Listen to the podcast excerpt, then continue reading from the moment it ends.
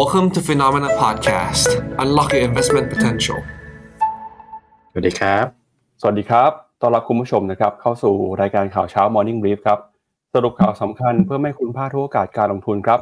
วันพุธที่ 7 กุมภาพันธ์นะครับ เจอกับเรา2คน ผมปั๊บจุรติคันติพะโล และพี่ยงวสินทร์ปริทันนะครับ สวัสดีครับพี่ยงครับ สวัสดีครับป้าครับครับก็มาติดตามกันนะครับประเด็นข่าวความน่าสนใจทางเศรษฐกิจการลงทุนนะครับ ช่วงนี้ข่าวใหญ่ยังคงอยู่ที่ฝั่งจีนครับ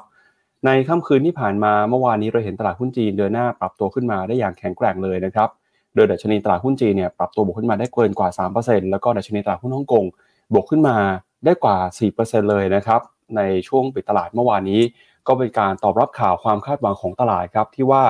มาตรการกระตุ้นเศรษฐกิจ มาตรการพยุงตลาดหุ้น จะออกมาในเร็วๆนี้นะครับ ซึ่งตอนนี้เนี่ยในฝั่งของกรอต กำลังเอามาตรการต่างๆ เหล่านี้ครับไปพูดคุยกับประธานดีสีจิ้นผิง ซึ่งน่าจะเห็นการเคาะกันในเร็วๆนี้ด้วยหลายคนก็ลุ้นว่ามาตรการนี้จะเป็นมาตรการขนาดใหญ่นะครับอย่างที่ไม่เคยเห็นมาก่อนในรอบหลายเดือน แล้วก็มีความคาดหวังว่ามาตรการนี้จะเข้ามาหนุนนำพยุงให้ตลาดหุ้นจีน เดินหน้าปรับตัวต่อขึ้นไม่ได้นะครับก่อนที่จะเข้าสู่ช่วงของเทศกาลวันหยุดยาวในช่วงตรุษจีตั้งแต่วันที่ 9 กุมภาพันธ์จนถึงวันที่ 16 กุมภาพันธ์นี้ครับพี่ยงครับก็รอกันมานานนะเรื่องนี้ อ่าใช่ครับเดี๋ยวมาลุ้นกันนะครับวันนี้เราจะมาวิเคราะห์กันหน่อยว่าแล้วหุ้นจีนตอนนี้มีความน่าสนใจแค่ไหนนะครับถ้าจะไปซื้อเนี่ยจะมีหุ้นประเภทไหนหุ้นกลุ่มไหนที่น่าสนใจบ้าง นอกจากนี้นะครับก็มีมุมมองของตลาดหุ้นสหรัฐนะครับ ตอนนี้ก็มีนักวิเคราะห์เนี่ยเริ่มเสียงแตกครับบางส่วนนะครับเริ่มออกมาแนะนำให้ระมัดระวังแรงเทขายที่เกิดขึ้นในตลาดหุ้นสหรัฐ หลังจากที่ตัวเลขเศรษฐกิจออกมาดีนะครับความคาดหวังเรื่องเฟดจะลดดอกเบี้ยก็ลดน้อยลงไป แต่ก็ยังมีบางคนที่เชื่อว่าตลาดหุ้นสหรัฐยังคงเป็นหนึ่งในตลาดหุ้นที่น่าสนใจมากที่สุดของโลกอยู่ จะมีใครคิดเห็นอย่างไรบ้าง เดี๋ยวเรามาวิเคราะห์กัน นอกจากนี้นะครับก็มีประเด็นหุ้นของ Eli Lilly ครับซึ่งเป็นหุ้นในกลุ่ม healthcare ยักษ์ใหญ่ของสหรัฐอเมริกานะครับเมื่อวานนี้เขาเปิดเผยผลประกอบการออกมา แล้วก็มีคนจับตาว่า Eli Lilly เนี่ยกำลังจะขึ้นมานะครับ market cap ขึ้นมาเติบโตขึ้นมาเรื่อยๆ จะกลายมาเป็นหุ้นหนึ่งตัวที่มีความสำคัญต่อตลาดหุ้นสหรัฐเดี๋ยวเราจะมาวิเคราะห์กันหน่อยว่าอนาคตในกลุ่ม healthcare จะเป็นอย่างไร นอกจากนี้ก็มีข่าวในประเทศไทยนะครับไม่ว่าเป็นข่าวเรื่องของ Curry Express ครับถูก SF International ประกาศ Take Over กิจการ แล้วก็รวมไปถึงติดตามครับวันนี้การประชุมกรงงตลาดคาดหวังว่ากรงงจะคงดอกเบี้ยต่อไป แต่ที่แน่ๆคือตอนนี้เราเห็นแรงกดดันเพิ่มมากขึ้นแล้วนะครับ อย่างเมื่อวานนี้คุณเศรษฐานายกนะครับ แล้วก็รัฐมนตรีว่าการกระทรวงการคลังเนี่ยก็ออกมาพูดในเชิงออขอให้แบงก์ชาติลดดอกเบี้ยด้วยนะครับ เพื่อกระตุ้นเศรษฐกิจให้เติบโตมากขึ้นกว่านี้นะครับ เราก็เริ่มเห็นออการประทะกระทบกระทั่งกันในออมุมมองนะครับ เรื่องของการใช้นโยบายการเงิน จากฝั่งของการเมืองแล้วก็ฝั่งของแบงก์ชาติ ตอนนี้เริ่มมีมากขึ้นเรื่อยๆแล้วครับ เดี๋ยวมาดูกันนะครับ วันนี้อยากเชิญชวนคุณผู้ชมคุยกันในประเด็นข่าวใหญ่ของเรานะครับ ก็คือเรื่องของมาตรการจีนครับ ก็วันนี้เนี่ยเรามาลุ้นกันนะครับ ว่าจีนเองจะมีการส่งสัญญาณใช้นโยบายอะไรเพิ่มเติมหรือเปล่า แล้วก็จะส่งผลต่อตลาดหุ้นอย่างไรนะครับ ก็ชวนคุณผู้ชมคุยนะว่ามาตรการรอบนี้เนี่ย คุณผู้ชมคิดว่ารัฐบาลจีนนะครับเขาจะกระตุ้นเศรษฐกิจจีน ได้เพียงพอให้ตลาดหุ้นเดินหน้าปรับตัวกลับขึ้นมาได้หรือเปล่านะครับ ถ้าหากว่าใครเนี่ยคิดว่า อันเนี้ยของจริงและพิมพ์หนึ่งเข้ามาหน่อยฮะพิมพ์เลขหนึ่งเข้ามาในช่องคอมเมนต์นะครับ แต่ถ้าเกิดใครคิดว่า อันนี้เนี่ยน่าจะยังเหมือนเดิมฮะคือยิงมาแล้วก็แป๊กยิงมาแล้วก็แป๊กนะครับ พิมพ์เลขศูนย์เข้ามาเดี๋ยวเรามาทำมาทำโพลกันในใน u t u b e กันด้วยนะครับเดี๋ยวไปดูกันครับว่าจะเป็นยังไงบ้าง แต่ที่แน่ๆคือในค่ำคืนที่ผ่านมานะครับ ตลาดหุ้นก็มีการตอบรับในทิศทางที่ผสมผสานแตกต่างกันไป ไปดูที่ตลาดหุ้นสหรัฐกันก่อนนะครับดัชนีดาวโจนส์เมื่อคืนนี้บวกขึ้นมา 0.3% S&P 500 นะครับ บวกขึ้นมา 0.2%แล้วก็ NASDAQ บวกขึ้นมาได้ 0.07%หุ้นขนาดกลางขนาดเล็กนะครับ Russell Small Cap 2,000 บวกขึ้นมา 0.8%นะครับ แล้วก็ Wix Index ตอนนี้ก็เริ่มปรับตัวลดลงมาแล้วนะครับ โดยเราจะเห็นว่าตลาดหุ้นสหรัฐในค่ำคืนที่ผ่านมา เป็นการรีบาวฟื้นตัวขึ้นมาหลังจากที่ตลาดผิดหวัง จากการส่งสัญญาณก่อนหน้านี้ของประธานเฟดแล้วก็คณะกรรมการ ที่บอกว่าเดือนมีนาคมน่าจะไม่เห็นการลดดอกเบี้ย แล้วก็บอกว่าการลดดอกเบี้ยปีนี้อาจจะน้อยกว่าที่ตลาดเคย มีความคาดหวังไว้ก็ได้ ก็ทำให้ตลาดหุ้นนะครับปรับตัวลงมาเมื่อวานนี้ก่อนที่วันนี้จะมีแรงซื้อกลับคืนขึ้นมา ในช่วงสัปดาห์นี้นะครับเป็นสัปดาห์ที่คณะกรรมการเฟดเขาออกมาพูดมาแสดงความคิดเห็นเรื่องของเศรษฐกิจกัน ล่าสุดก็มีคุณ Neel Kashkari นะครับประธานเฟดสาขามิน n โพลิสออกมาบอกว่า ตอนนี้นะครับเรื่องการควบคุมเงินเฟ้อของเฟดเนี่ยยังไม่เสร็จสิ้นครับโดยเขามองว่า 3-6 เดือนที่ผ่านมา เงินเฟ้อชะลอลงมาอย่างรวดเร็ว แต่ก็ตอนนี้เฟดยังคงต้องทำอะไรต่อนะครับ เพื่อให้มั่นใจว่าเงินเฟ้อลงมามากกว่านี้ ขณะที่คุณ Loretta Mester ประธานเฟดสาขาคลีฟแลนด์ออกมาบอกว่า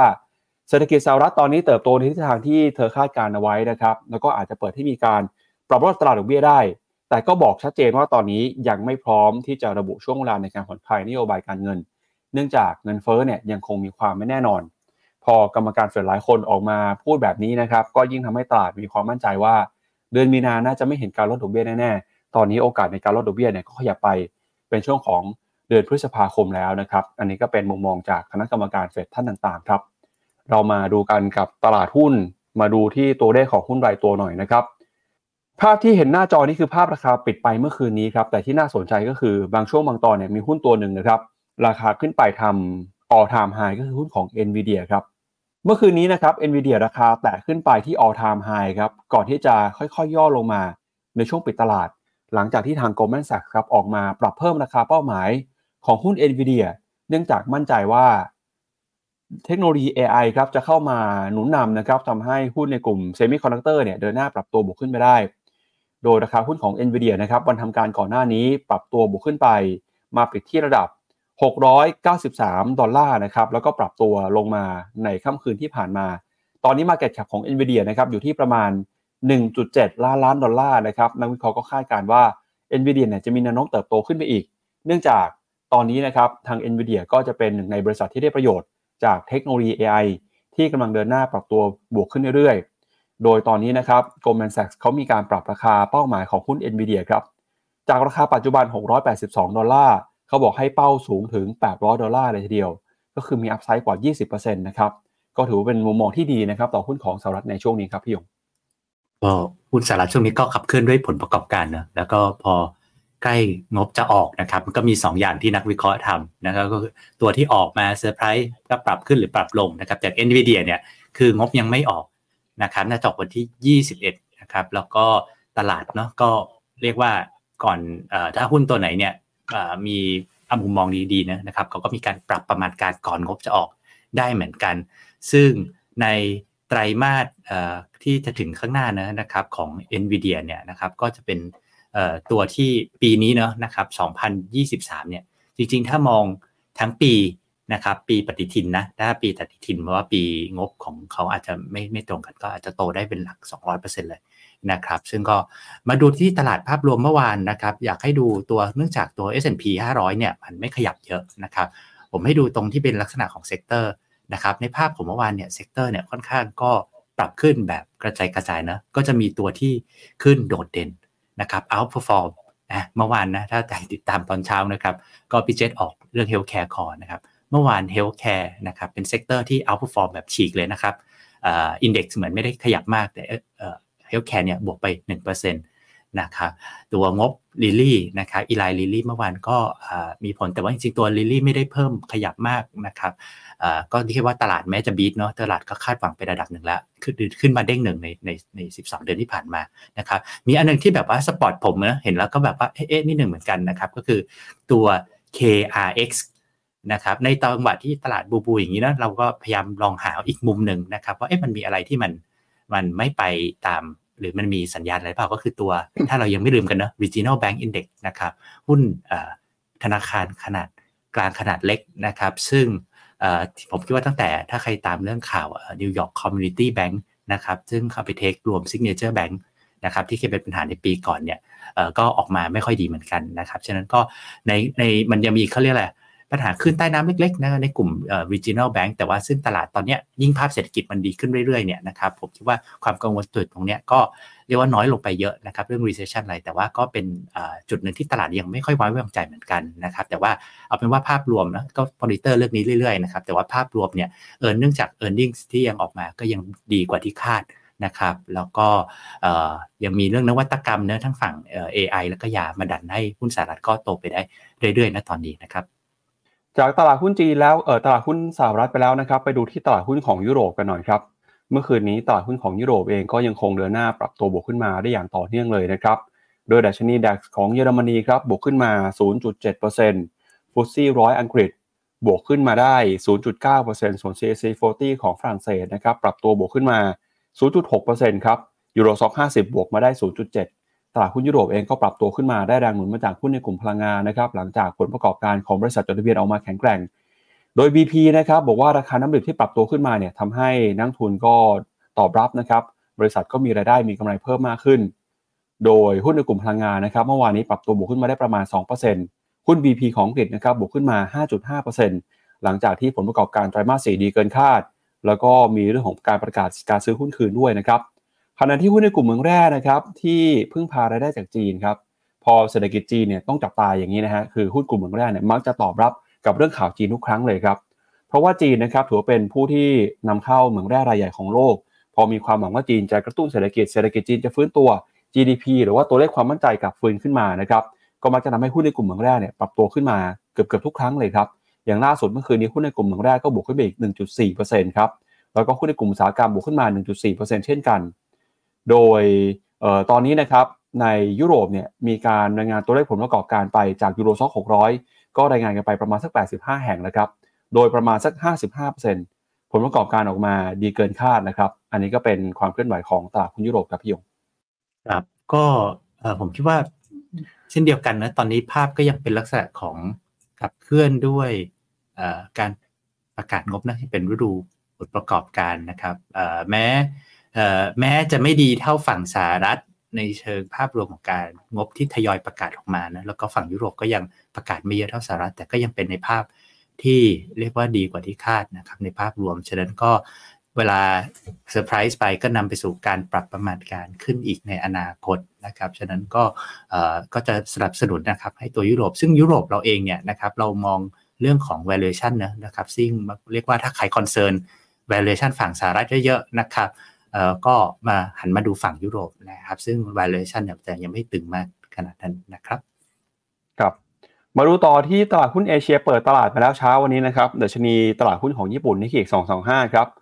บวกขึ้นมานะครับ อยู่ที่ 0.03%ครับ มาอยู่ที่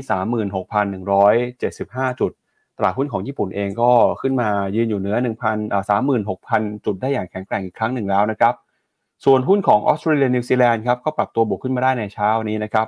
แล้วก็หุ้นจีนครับเมื่อวานนี้สดใสมากๆเอ่อเซี่ยงไฮ้ Composite เนี่ยก็บวกขึ้นมาได้เกินกว่า3%นะครับเซินเจิ้นบวกได้6% China A50 บวกได้เกือบ3%ครับหังเสงบวกได้4%นะครับเป็นวันที่สดใสมากๆเลยครับหุ้นจีนจะกลับมาแล้วหรือยังเดี๋ยววันนี้เรามาวิเคราะห์กันในช่วงข่าวนะครับส่วนหุ้นไทยเมื่อวานนี้ก็ไม่น้อยหน้านะครับดัชนีเซ็ตอินดี x บวกขึ้นมาเกือบเกือบ1%ครับมาปิดที่ระดับ 13,096 จุดนะฮะก็จะขึ้นไปทดสอบ 1,000 ขออภัยครับ 1,300 นะครับ ไม่ใช่ 10,000นะฮะ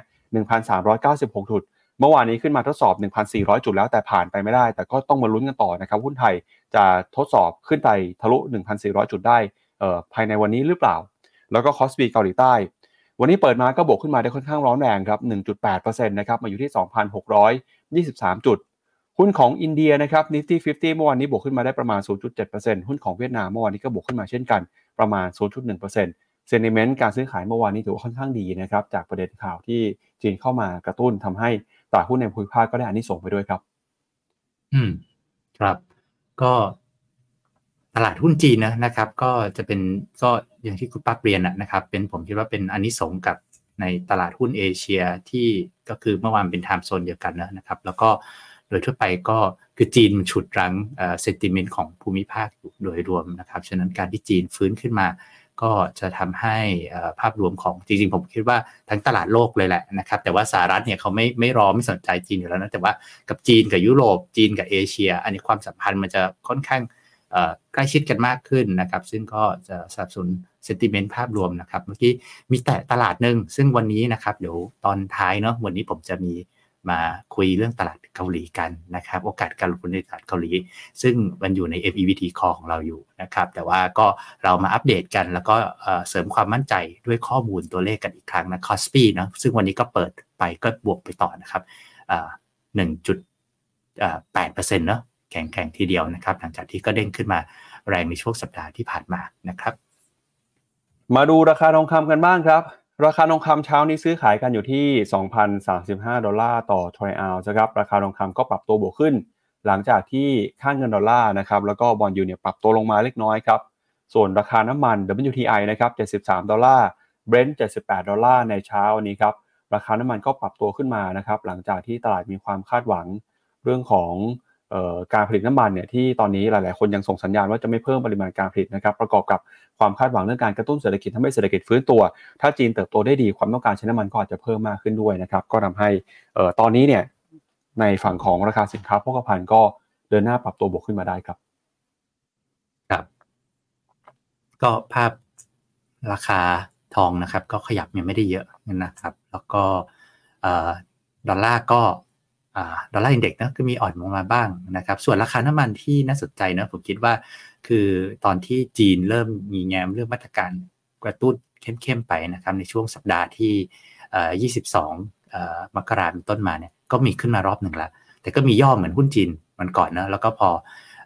หุ้นจีนกลับมาจะเข้มเข้มเรื่องกระตุ้นกันอีกนะครับ ก็กลับมาดูเหมือนจะดีแล้วมีความหวังตามเพราะว่าก็ต้องยอมรับว่าจีนเป็นผู้บริโภคน้ำมันรายใหญ่ นะครับแล้วไม่เหมือนกับสหรัฐนะสหรัฐก็ผู้บริโภคเยอะแต่เขาก็ผลิตได้เยอะนะครับ จีนก็ยังต้องเป็นผู้นำเข้าน้ำมันจำนวนมากอยู่นะครับฉันจีนก็จะมีผลต่อทิศทางราคาน้ำมันเช่นเดียวกัน แต่ถามว่าเอ๊ะทำไมราคาน้ำมันดูค่อนข้าง ถ้าด้วยเหตุผลนี้ทำไมดูอ่อนแอกว่า ตัวฝั่งราคาหุ้นจีนนะสมมติว่าด้วยเราเรามาด้วยเหตุผลเรื่องจีน ก็ต้องยอมรับว่าขาดสปายก็อีกเรื่องหนึ่งนะครับซึ่งฝั่งสหรัฐเนี่ยก็ปั๊มสปายน้ำมันกันมาเต็มที่เลยนะครับ ครับ ก็ช่วงนี้นะครับอยากเชิญชวนคุณผู้ชมฮะใครที่ลงทุนกันอยู่นะครับอย่าลืมไปอัปเดตเข้าไปดูฟังก์ชันใหม่ๆนะครับของ p h e n o m e n a ครับตอนนี้เนี่ยเราสามารถทำ DCA แบบยกพอร์ตได้แล้วนะครับหลายคนตอนก่อนหน้านี้ก็บอกว่าเอออยากจะ DCA แต่โอ้โหมีกองทุนเยอะเหลือเกินนะครับกดไม่ถูกหรือว่าต้องใช้เวลานาน ตอนนี้เนี่ยสามารถทำได้ง่าย ๆเลยนะครับสามารถ DCA ได้ทั้งพอร์ตเลยครับแล้วก็ในช่วงตรุษจีนนะครับ FINNOMENA จะมีโปรโมชั่นแจกฟินเพิ่มเติมครับใครที่ไม่รู้ว่าจะตรวจสอบจะเข้าไปกดรับฟินยังไง เข้าไปดูข้อมูลได้นะครับในหน้าแอปพลิเคชันของ FINNOMENA กดไปที่โปรไฟล์แล้วก็กดดูที่โปรโมชั่นครับแล้วก็จะเห็นว่าโค้ดการใช้งานมีอะไรบ้าง แล้วก็สามารถเข้าไปดูโปรโมชั่นนะครับที่มีฟินอยู่ที่เคยกดรับไปแล้ว หรือว่าเข้าไปดูที่หน้า home ของแอปพลิเคชันนะครับเพื่อลุ้นว่าจะมีฟินแจกเมื่อไหร่ แล้วก็ช่วงตรุษจีนในเดือนกุมภาพันธ์นี้เนี่ยก็จะมีโปรโมชั่นแจกฟินเพิ่มเติมด้วย แล้วก็สำหรับใครที่หาข้อมูลเรื่องการลงทุนนะครับ ในช่วงเดือนมีนาคมเนี่ยก็จะมีงานสัมมนานะครับจากทาง b f i n Academy ครับไม่ว่าจะเป็นงานสัมมนานะครับเเรื่องของการลงทุน 3 ตะกร้านะครับเปลี่ยนมุมมองของมนุษย์เงินเดือนเนี่ยให้มีเงินใช้ตลอดชีวิต จากตัวแทนของ p h e n o m e n a FA นะครับเข้าไปดูข้อมูลได้ นอกจากนี้นะครับก็มีการสัมมนาเหมือนกันนะครับในช่วงกลางเดือนมีนาคม อันนี้จากพี่หมอนัทคลินิกกองทุนนะครับในหัวข้อรวยด้วยกองทุนใครๆก็ทำได้ ช่วงนี้เป็นช่วง Early Bird อยู่นะครับ เข้ามาดูข้อมูลได้ แล้วก็อีกหนึ่งประเด็นที่น่าสนใจก็คือ เตรียมความพร้อมการเงินอย่างไร เพื่อใช้ชีวิตในแบบที่คุณต้องการ อันนี้สัมมนาวันที่ 30 มีนาคมนี้นะครับ สแกน QR Code ไปดูรายละเอียดเพิ่มเติมได้ เจอกันกับคุณพิชแล้วก็คุณมิวนะครับ จากตัวแทนที่ปรึกษาทางการเงินครับ แล้วก็อย่างที่เราบอกไปนะครับ ว่าวันนี้เนี่ยเราจะมาพูดคุยในมุมมองสำคัญก็คือเรื่องของตลาดหุ้นจีนครับหลังจากเมื่อวานนี้ ตลาดหุ้นจีนเดินหน้าปรับตัวขึ้นมาได้อย่างร้อนแรง 3-4%เลยนะครับในหัวข้อหลักของเรานะครับก็คือ ตอนนี้เนี่ยแผนพยุงหุ้นจีนถึงมือประธานาธิบดีสีจิ้นผิงแล้วนะครับ แล้วก็ตลาดมีความหวังแล้ว แม้ว่ารัฐบาลจะไม่เปิดเผยก็ตามว่ามาตรการจะยิ่งใหญ่แค่ไหน แต่ตลาดก็เชื่อว่าน่าจะเป็นมาตรการใหญ่พอสมควรนะครับ เพราะว่าคุยกันจนต้องให้ประธานาธิบดีสีจิ้นผิงเนี่ยรับรู้หรือว่าพิจารณาด้วย เราก็เลยทำโพในรายการ Morning Brief วันนี้นะครับในช่องคอมเมนต์ของ YouTube ครับ เราถามคุณผู้ชมว่าหุ้นจีนเนี่ยจะขึ้นจริงหรือเปล่า เพราะว่าจะมีแผนกระตุ้นเศรษฐกิจก่อนตรุษจีนนะครับ อาจจะมีหรือไม่มีอันนี้ไม่มีใครรู้ แต่ตลาดเชื่อว่าจะมีครับ คนที่เข้ามาทำผลเอ่อมาทำโพเนี่ยนะครับตอนนี้ประมาณ 66%บอกว่าน่าจะขึ้นจริง แต่ประมาณ 30%ก็บอกว่าไม่น่าจะขึ้น ใครที่เห็นอย่างไรนะครับ ตอนนี้โพยังเปิดอยู่ เข้ามากดแสดงความคิดเห็นหน่อยฮะแล้วเดี๋ยวตอนเอ่อจบข่าวนี้หรือว่าช่วงท้ายรายการเนี่ยเราจะมาอัปเดตกันว่าตอนนี้มุมมองของคุณผู้ชมที่ ติดตามรายการของเราอยู่นะครับมีมุมมองต่อตลาดหุ้นจีนอย่างไรอ่าแล้วก็เมื่อวานนี้นะครับเขาทำอะไรบ้างทำไมหุ้นจีนถึงเดือนหน้าปรับตัวขึ้นมาได้อย่างร้อนแรงขนาดนี้เดี๋ยวเรามาอัปเดตเพิ่มเติมกันหน่อยนะครับ เมื่อวานนี้เนี่ยก็มีข่าวจากสำนักข่าวรูเบิร์ดนะครับโดยรายงานอ้างอิงข้อมูลจากคณะกรรมการกำกับหลักทรัพย์ แล้วก็ตลาดหลักทรัพย์หรือว่ากรอตของจีนครับเขาบอกว่า ตอนนี้เนี่ยทางกรอต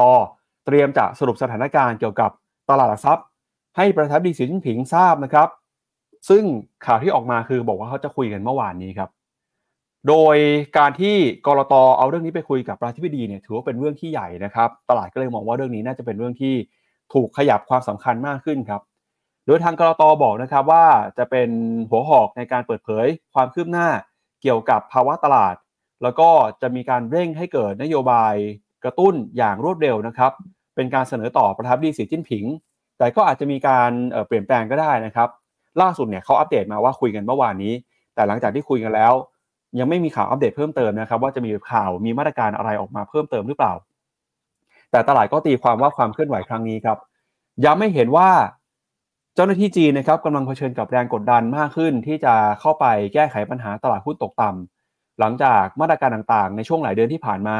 ไม่สามารถจะพลิกฟื้นความเชื่อมั่นให้กับนักลงทุนได้ โดยมูลค่านะครับ Market Cap ของตลาดหุ้นจีนกับฮ่องกงเนี่ย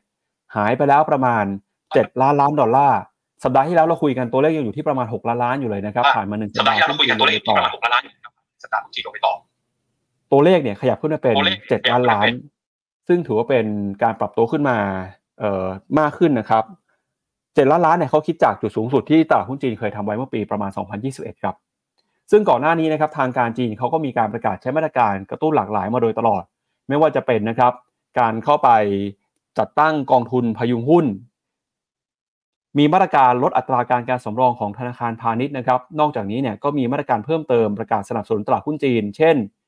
คำประกาศจากบริษัท Central Huijin Investment นะครับบอกว่าจะเข้าไปซื้อกองทุน ETF แล้วก็ไปซื้อหุ้นในตลาดมากขึ้น เพื่อเป็นการสนับสนุนนะครับตลาดหุ้นในประเทศ โดยอย่าง Central Huijin เนี่ยก็เป็นบริษัทด้านการลงทุนของรัฐบาลนะครับ ซึ่งก็เรียกว่าเป็นทีมทีมชาติของจีนนะครับ แล้วก็ รัฐบาลจีนนะครับก็มีการออกมาตรการเพิ่มเติมเข้ามาเพื่อป้องกันการ short sell นะครับหรือว่าทำให้การ short sell ในตลาดหุ้นจีน เป็นไปได้อย่างยากลำบากมากยิ่งขึ้น ซึ่งตลาดเองก็มีความหวังนะครับว่ามาตรการต่างๆ เหล่านี้เนี่ยจะทำให้ตลาดหุ้นจีนเดินหน้าปรับตัวบวกขึ้นมานะครับโดยทางกรตของจีนแถลงระบุนะครับบอกว่าจะพยายามสร้างสภาพแวดล้อมที่เอื้ออำนวยต่อการลงทุนมากขึ้น แล้วก็จะเปิดช่องทางนะครับที่ทำให้สามารถใช้นโยบายการเงิน แล้วก็จะคงประสานงาน แล้วก็ให้คำแนะนำกับนักทุนสถาบัน เพื่อให้มีความมั่นใจต่อตลาดหุ้นจีน โดยนักทุนสถาบันนะครับที่รัฐบาลจีนบอกว่าจะเข้าไปใช้อำนาจในการแนะนำลงทุนเนี่ยนะครับก็มีตั้งแต่กองทุนของภาครัฐ กองทุนของภาคเอกชน บริษัทหลักทรัพย์ กองทุนประกันสังคม สถาบันด้านการประกันนะครับ เพื่อนักทุนสถาบันเหล่านี้ สามารถเข้าสู่ตลาดหุ้นจีนได้อย่างคล่องตัวมากยิ่งขึ้นนะครับ นอกจากนี้กรอตบอกว่าก็จะส่งเสริมให้บริษัทจดทะเบียนของจีนนะครับ เพิ่มการซื้อหุ้นคืน เพิ่มการถือครองหุ้น รวมไปถึงแนะนำกองทุนต่างๆ ให้เข้าไปลงทุนตลาดหุ้นเอแชร์แล้วก็จะทุ่มเทความพยายามในการปกป้องนะครับรักษาเสรีภาพที่มีในตลาดหุ้นให้ได้มากที่สุดนะครับก็เรียกได้ว่ามีมาตรการอะไรเนี่ยขนมาหมดเลยฮะทั้งใช้นโยบายการคลัง นโยบายการเงิน เข้าไปแทรกแซงนะครับ ห้ามช็อตเซลล์กระตุ้นสถาบันนะครับที่อยู่ในความควบคุมของรัฐบาลจีน กองทุนภาครัฐ กองทุนภาคเอกชน บริษัทหลักทรัพย์ กองทุนประกันสังคม ให้เข้าไปซื้อหุ้นจีนเพิ่มมากขึ้น หรือแม้กระทั่งนะครับ อันนี้ผมไม่รู้ว่าเขามีอำนาจในการสั่งการได้ขนาดนั้นเลยหรือเปล่าคือ บอกให้บริษัทเอกชนเนี่ยซื้อหุ้นคืนด้วยนะครับเรียกได้ว่ามาตรการที่มีอยู่เนี่ยก็คือ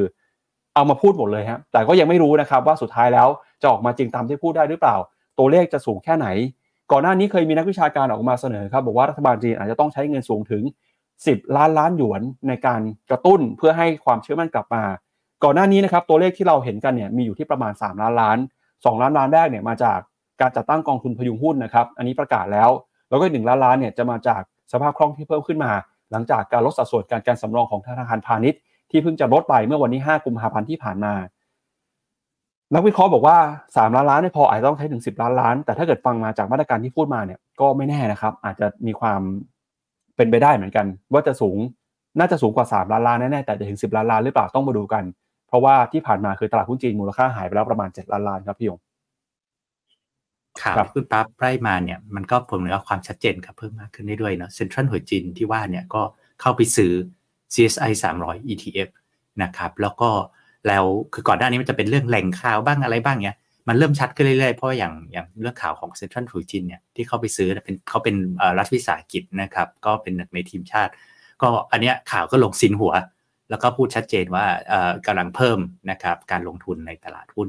นะครับซึ่งก็แล้วก็เขียนว่าได้รับการเรียกว่าไฟเขียวจากทางก.ล.ต.จีนแล้วนะครับฉะนั้นก็เรื่องของเรื่องพวกนี้มันมีความชัดเจนเข้มข้นมากขึ้นเรื่อยๆในมาตรการ support ตลาดหุ้นของจีนนะครับครับงั้นเดี๋ยวเราไปดูข้อมูลตลาดหุ้นจีนเพิ่มเติมกันหน่อยนะฮะว่า ตอนนี้นะครับทางฟิโนเมนาเนี่ยมีมุมมองต่อตลาดหุ้นจีนอย่างไร แล้วก็จะมีคำแนะนำด้านการลงทุนอย่างไรในช่วงนี้สำหรับคนที่ สนใจที่จะเข้าไปลงทุนในตลาดหุ้นจีนนะครับเดี๋ยวไปดูข้อมูลประกอบกันทีละภาพเลยครับครับก็ในในรูปนี้นะก็เป็นดัชนีตัว CSI 300 นะครับ ก็คือเอ่อดัชนีหุ้นจีนเอ่อ A share นะหรือ on shore ที่อยู่ในแผ่นดินใหญ่นะครับ ก็เป็นตัวหลักที่เอ่อใช้ดูนะครับ ก็จะเห็นว่าเอ่อเป็นลักษณะของ intraday นะราคาของเมื่อวานนะครับ จะเห็นว่า มันมีข่าวตั้งแต่เช้านะช่วงเช้าก็คือเรื่องของหุยจินที่เราเพิ่งพูดไปนะว่าหุยจินจะเข้าไปบาย ETF นะครับแล้วก็โฟกัสไปที่ CSI 300นะครับแล้วก็ช่วงอตอนท้ายครึ่งหลังของตลาดเนาะก็มีข่าวเรื่องอทางกรตนะครับเข้าไปเตรียมคุยกับคุณสีจิ้นผิง แล้วก็จัดการเรื่องเอ่อเพื่อไปจัดการเรื่อง security lending เขาว่าการ security คือ lending คืออะไรคือการให้ยืมหุ้นนะครับซึ่งยืมหุ้นเอาไปทำอะไร มันนำไปสู่การช็อตเซลล์นะครับก็เขา ก็จำกัดเรื่องพวกนี้นะครับพูดง่ายเพื่อพยายามทุกวิถีทางนะครับ เพื่อดันให้ตลาดมันขึ้นนะครับในช่วงนี้นะครับ แต่ก็ต้องยอมรับว่าถามว่ากว่าจะมาถึงทุกวันนี้นะในหน้าถัดไปนะครับ ตลาดหุ้นจีนนะนะครับก็ลงมาคือกว่าที่รัฐบาลจะเรียกว่าที่ตอนนี้เราเห็นเอ้ยทำไมข่าวมันแบบมันมาเร็วๆเรื่องนี้คือบูมเบิร์กใช้คำว่า work around the clock ครับก็คือทำงานการหามรุ่งหามค่ำเพราะว่ามูลค่าของตลาดนะครับ หุ้นจีนหายไปนะครับ ตอนนี้เป็นต่ำที่สุดในรอบ 4 ปีนะครับไปใกล้ช่วงโควิดแล้วนะครับ ซึ่งก็ก็เรียกว่าตอนนี้ฝั่งทางภาครัฐเองและทุกคนเนี่ยก็คงเรียกว่าเดือดร้อนกันจริงๆนะครับ แล้วก็เริ่มกลับลำอย่างชัดเจนแล้วแหละว่าต้องทำอะไรกับตลาดสักทีนะครับ ซึ่งในหน้าถัดไปเนาะอันเนี้ยผมคิดว่ามันเป็นมุมมองที่ดีมากเลยในหน้า 21 ก็คือเรื่องของ flow คือที่ผ่านมาเราจะได้ยินว่านักลงทุนต่างชาติเนี่ยนะครับขายขายขาย รูปนี้ดูยังไงนะครับรูปนี้ไว้ดู flow ต่างชาติ ต่างชาติเนี่ยเวลาดูจากจีเวลาจะเข้าจีนแผ่นดินใหญ่ได้นะครับอย่าลืมหุ้นจีนมันมีหลายที่ใช่ไหมครับแต่ว่าวิธีที่วัดเซนติเมนต์ที่ดีมากคือดูว่า flow เข้าออกแผ่นดินใหญ่ยังไงมันจะวัดได้เร็วผ่านตัวเซี่ยงไฮ้ฮ่องกง northbound Stock Connect นะครับ northbound คือต่างชาติซื้อนะ southbound คือต่างคนในจีนออกมาซื้อข้างนอกนะครับที่ฮ่องกงนะครับฉะนั้นจะเห็นว่านี่เป็นแท่งรายวันก็คือเหมือนคล้ายๆกับ net foreign บ้านเราอะนะครับดูเป็นรายวันเนี่ยห้าวันเนี่ยซื้อ6วันนะซื้อมาติดละดูย้อนกลับไปนะปีที่แล้วแดงเป็นแบบเป็นทะเลแดงเลย เราเพิ่งจะเห็นแท่งเขียวๆอย่างเงี้ยนะครับรวดกลับมา 5 วัน หมายความว่าความเชื่อมั่นต่อข่าวและมาตรการในช่วง 2 สัปดาห์ที่ผ่านมา แล้วมันออกมาต่อเนื่องเข้มขึ้นเรื่อยๆนะผมคิดว่านักลงทุนต่างชาติก็เริ่ม ให้เรียกว่าเห็นด้วยอะนะก็มีความเหมือนกับโพของเรานะครับ เริ่มเห็นด้วยเห็นด้วยที่เป็นการวัดที่ดีที่สุดคือเอาเงินเข้าไปเลยนะครับซึ่งถามว่าณวันนี้ใน valuation ในหน้าถัดไปเนี่ยนะครับภาพของ CSI 300นะครับเป็นอย่างไรนะก็ประมาณยังอยู่ที่ลบหนึ่ง standard deviation PE นะรูปร่างสุดวัดความถูกแพง ก็ต้องยอมรับว่าอยู่ในโทนโซนถูกนะครับแต่ก็ที่ผ่านมาเนี่ยก็ก็ถูกด้วยเหตุผลก็ต้องยอมรับว่ารูปตรงกลางเนี่ยเป็นการปรับประมาณการ กำไรของนักวิเคราะห์ก็เป็นการปรับลงมาตลอดนะครับซึ่งก็ต้องยอมรับว่าสะท้อนนะตัวพื้นฐานที่ผ่านมาเนี่ยเขาจีนเขาก็มีปัญหาเศรษฐกิจมีปัญหาแมกโรต่อส่งผลต่อการกำไร จะเห็นว่าเส้นสีดำนะการปรับประมาณการกำไรเนี่ยคือดูย้อนยาวๆเนี่ยหลายปีที่ผ่านมากำไรก็อยู่ตรงเนี้ยนะครับทรงคล้ายๆกับหุ้นไทยนิดนึงนะครับ แต่ว่า valuation เขาก็ลงมาลึกจริงๆนะครับ ครับเอาละครับก็เราชวนคุณผู้ชมคุยกันนะฮะว่า มุมมองของคุณผู้ชมต่อตลาดหุ้นจีนจะเป็นอย่างไรนะครับ เชื่อไหมว่าหุ้นจีนจะกลับมาได้ ส่วนผลโพจะเป็นอย่างไรเดี๋ยวชวนพี่หยงวิเคราะห์กันก่อนนะครับว่า แล้วความแนะนำที่ Finnomena มีต่อตลาดหุ้นจีนในตอนนี้นะครับ จะทำอย่างไรบ้างทั้งฝั่งที่ 1 ก็คือ คนที่มีหุ้นจีนอยู่นะครับ ติดลบกันเยอะเลยฮะบางคนติดลบกัน 30 40 50%นะครับจะถัวตรงนี้ดีไหมหรือว่ารอดูไปก่อน กับ 2 คือคนที่ยังไม่มีเลยครับ ก็เหมือนกันฮะจะเข้าไปตอนนี้ได้เลยหรือเปล่า หรือว่าควรจะต้องรอดูเช่นกัน ตอนนี้ Finnomena มีคำแนะนำยังไงกับหุ้นจีนที่มีข่าวว่าจะฟื้นตัวขึ้นมาในช่วงนี้ครับครับคำคำแนะนำของของทาง Finnomena Funds นะครับตรงกลางเราก็คือ เรามองว่าจีนเนี่ยเราก็ให้เป็นเป็นทยอยสะสมมาตลอดนะครับ แล้วก็คือคำว่าคำว่าทยอยสะสมคืออะไรก็คือว่ามันเราไม่ได้รู้ bottom เป๊ะแต่ผมคิดว่าถ้าประกอบกับพื้น ฐานของเรื่องข่าว news flow ในช่วงสัปดาห์ที่ผ่านมาเนี่ยถ้าสมมุติว่าเราเดิมแบ่งไม้ไว้เท่าไหร่อะไรผมคิดว่ามันมีความมั่นใจมากขึ้น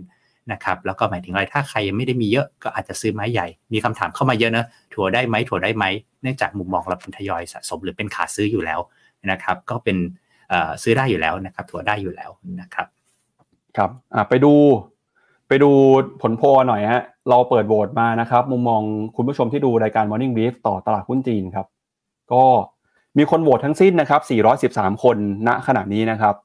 67%บอกว่าจะขึ้นครับ 33%บอกว่าจะไม่ขึ้นแล้วครับพี่ยงก็เรียกได้ว่า คุณผู้ชมส่วนใหญ่ใน Morning Brief เนี่ยยังเชื่อนะครับว่าหุ้นจีนน่าจะขึ้นมาได้ แล้วก็มาตรการกระตุ้นรอบนี้นี่อาจจะกลับมาจริงคือถ้าเกิดขึ้นมาจริงนี่น่าจะเป็นการส่งสัญญาณไหมครับว่าหุ้นจีนอาจจะผ่านจุดที่ต่ำที่สุดไปแล้วครับพี่ยง ก็หวังว่าจะเป็นอย่างนั้น แล้วผมคิดว่าตอนนี้รัฐบาลก็อยากให้เป็นอย่างนั้น ผมก็ดูจากนิวส์โฟลแล้วมันมันส่งมันไปทางนั้นนะครับ ครับอ่าก็จากตลาดหุ้นจีนไปแล้วนะครับ เดี๋ยวเราไปดูความเคลื่อนไหวกันต่อที่ฝั่งของตลาดหุ้นสหรัฐกันหน่อยฮะล่าสุดนะครับมีมุมมองที่แตกต่างกันจากฝั่งของ JP Morgan ครับก่อนหน้านี้เนี่ยเราเคยรายงานข่าวกันไป เราบอกว่ามีนักวิเคราะห์ท่านหนึ่งนะครับ ชื่อคุณมาโคโคลาโนวิชซึ่งเป็นหัวหน้านักวิเคราะห์นะครับจากทางฝั่ง JP Morgan เขาเคยออกมาพูดเตือนครับบอกว่าตอนนี้ให้ระมัดระวังหุ้นในกลุ่มเทคโนโลยีของสหรัฐหน่อยนะครับเพราะว่ามูลค่าเนี่ยมันเดินหน้าปรับตัวสูงขึ้นไปแล้ว แล้วก็มีความเสี่ยงที่หุ้นต่างๆ เหล่านี้จะปรับตัวลดลงมา อย่างไรก็ตามนะครับใน JP Morgan เองตอนนี้ก็เสียงแตกครับเสียงไม่เป็นไปในทิศทางเดียวกัน เพราะว่าในขณะที่หัวหน้านักวิเคราะห์นะครับออกมาเตือนว่ามูลค่ามันแพงไปแล้วนะ แต่ในฝั่งของเทรดเดอร์ครับยังคงออกมาชี้แจงให้คำแนะนำนะครับในการเข้าไป ซื้อหุ้นของตลาดหุ้นสหรัฐนะครับ เดี๋ยวเรามาดูกันหน่อยครับว่าเขามีมุมมองที่แตกต่างกันอย่างไร และทำไมการพูดคุยกันในรอบนี้เนี่ยมันถึงไม่ได้เป็นไปในทิศทางเดียวกันทำไมมุมมองมันถึงขัดกันนะครับ ก็สรุปไล่เรียงแบบนี้นะครับ โดยก่อนหน้านี้ครับคุณโคลาโนวิกเนี่ยเคยออกมาเตือนนะครับ บอกว่าจากการประกาศผลประกอบการของบริษัทเทคโนโลยีสหรัฐเนี่ยก็เป็นการสะท้อนให้เห็นนะครับ ว่าตอนนี้มูลค่าของหุ้นในกลุ่มเทคโนโลยีเริ่มตึงตัวแล้ว แล้วเขาก็คิดว่า ในอนาคตเนี่ยนะครับถ้าหากว่าปัจจัยไม่เป็นไปตามที่ตลาดคาดหวัง ไม่มีการลดดอกเบี้ยนะครับ จะเป็นโอกาสสำคัญที่ทำให้หุ้นในกลุ่ม Big Tech ที่ซื้อขายกันอยู่ในระดับพรีเมียมตอนนี้ ราคาปรับตัวลงมา เพราะฉะนั้นเขาก็เลยเตือนนะครับให้ระมัดระวังหน่อย ระมัดระวังการปรับตัวลงมา เตือนเงินเฟ้อที่อาจจะเพิ่มสูงขึ้น เตือนความขัดแย้งที่จะมีเข้ามานะครับระหว่างสหรัฐกับจีน แล้วก็เรื่องของนโยบายเฟดที่ไม่เป็นไปตามคาด จะทำให้หุ้นในกลุ่ม tech ยักษ์ใหญ่ ปรับตัวลดลงมา อย่างไรก็ตามนะครับ ล่าสุดเนี่ยก็มีบทวิเคราะห์ออกมาจากทางฝั่งของโต๊ะ trade ครับ ทางฝั่ง trader เนี่ยที่นำโดยคุณแอนดรูว์ไทเลอร์นะครับเขาเป็นหัวหน้าของ US Market Intelligence ครับ ออกมาให้คำแนะนำที่สวนทางกันนะครับ เขาก็บอกว่ามุมมองตอนนี้เนี่ยยังคงเป็นเอ่อ tactical bullish อยู่นะครับ แล้วก็ยังคงมองว่ายังเห็นแนวโน้มโมเมนตัมเติบโตได้ดีของผลประกอบการบริษัทจดทะเบียนในตลาดหุ้นสหรัฐนะครับนำมาโดยหุ้นในกลุ่ม mega cap ที่ผลประกอบการยังคงเติบโตได้ดี เพราะฉะนั้นเนี่ยเขาก็มีโอกาสที่จะเชื่อนะครับว่าดัชนี S&P 500 ยังคงเติบโตต่อไปได้ ซึ่งมุมมองนี้มันเป็นมุมมองที่สวนทางกันนะครับ แล้วก็มุมมองของนักวิเคราะห์ที่ออกมาใน house เดียวกันเนี่ยส่วนใหญ่แล้วก็มักจะไม่ค่อยเห็น เพราะฉะนั้นตอนนี้ตลาดก็เลยงงๆเหมือนกันว่าสุดท้ายแล้วจะตัดสินใจยังไงดี อีกฝั่งนึงก็บอกว่าให้ระวังอีกฝั่งนึงก็บอกว่ายังซื้อได้นะครับตลาดก็เลยเริ่มเริ่มจะงงๆเดี๋ยวเรามาสรุป มุมมองกันหน่อยแล้วกันครับว่าไอ้คำแนะนำหรือว่ามุมมองที่มันแตกต่างกันตรงนี้เนี่ย แล้วเราควรจะเชื่อใครดีหุ้นสหรัฐยังเติบโตไปได้ต่อไหมหรือว่าเออเราควรจะระมัดระวังจากผลประกอบการที่เกิดขึ้นนะครับเดี๋ยวพาพี่หยงไปดูหน่อยครับว่าตอนนี้เนี่ยมุมมองของตลาดเป็นยังไงบ้างนะครับ สะท้อนผ่านดัชนี S&P 500ครับส่วนใหญ่นักวิเคราะห์ในตลาดนะครับ มองว่าดัชนี S&P 500เนี่ยเป้าหมายปลายปีนี้ครับ target จะอยู่ที่ประมาณ 4,900 จุด ซึ่งระดับณปัจจุบันตอนนี้นะครับดัชนี S&P 500 ราคาเนี่ยก็พุ่งทะลุไปแล้วครับ ปัจจุบันอยู่ที่ 4,954 จุดฮะก็คือเกินเป้าที่ตลาดหวังไว้แล้วนะครับ อันนี้คือผ่านมาไม่ถึงสองเดือนเพิ่งจะเข้าสู่เดือนที่ 2 เองเนี่ย S&P 500 พุ่งทะลุเป้าหมายของนักวิเคราะห์ไปแล้ว ก็มี 2 ทางครับ ก็คือดัชนีจะปรับลงมาให้ใกล้กับเป้าหมายของนักวิเคราะห์กับ 2 คือ นักวิเคราะห์จะปรับเป้าเพิ่มมากขึ้น ซึ่งส่วนใหญ่ที่ผ่านมาเราก็เห็นโอกาสเกิดขึ้นได้ทั้งสองหน้านะครับ นักวิเคราะห์ก็ปรับเป้าขึ้นได้ ปรับขึ้นได้ก็ปรับลงได้เหมือนกันครับ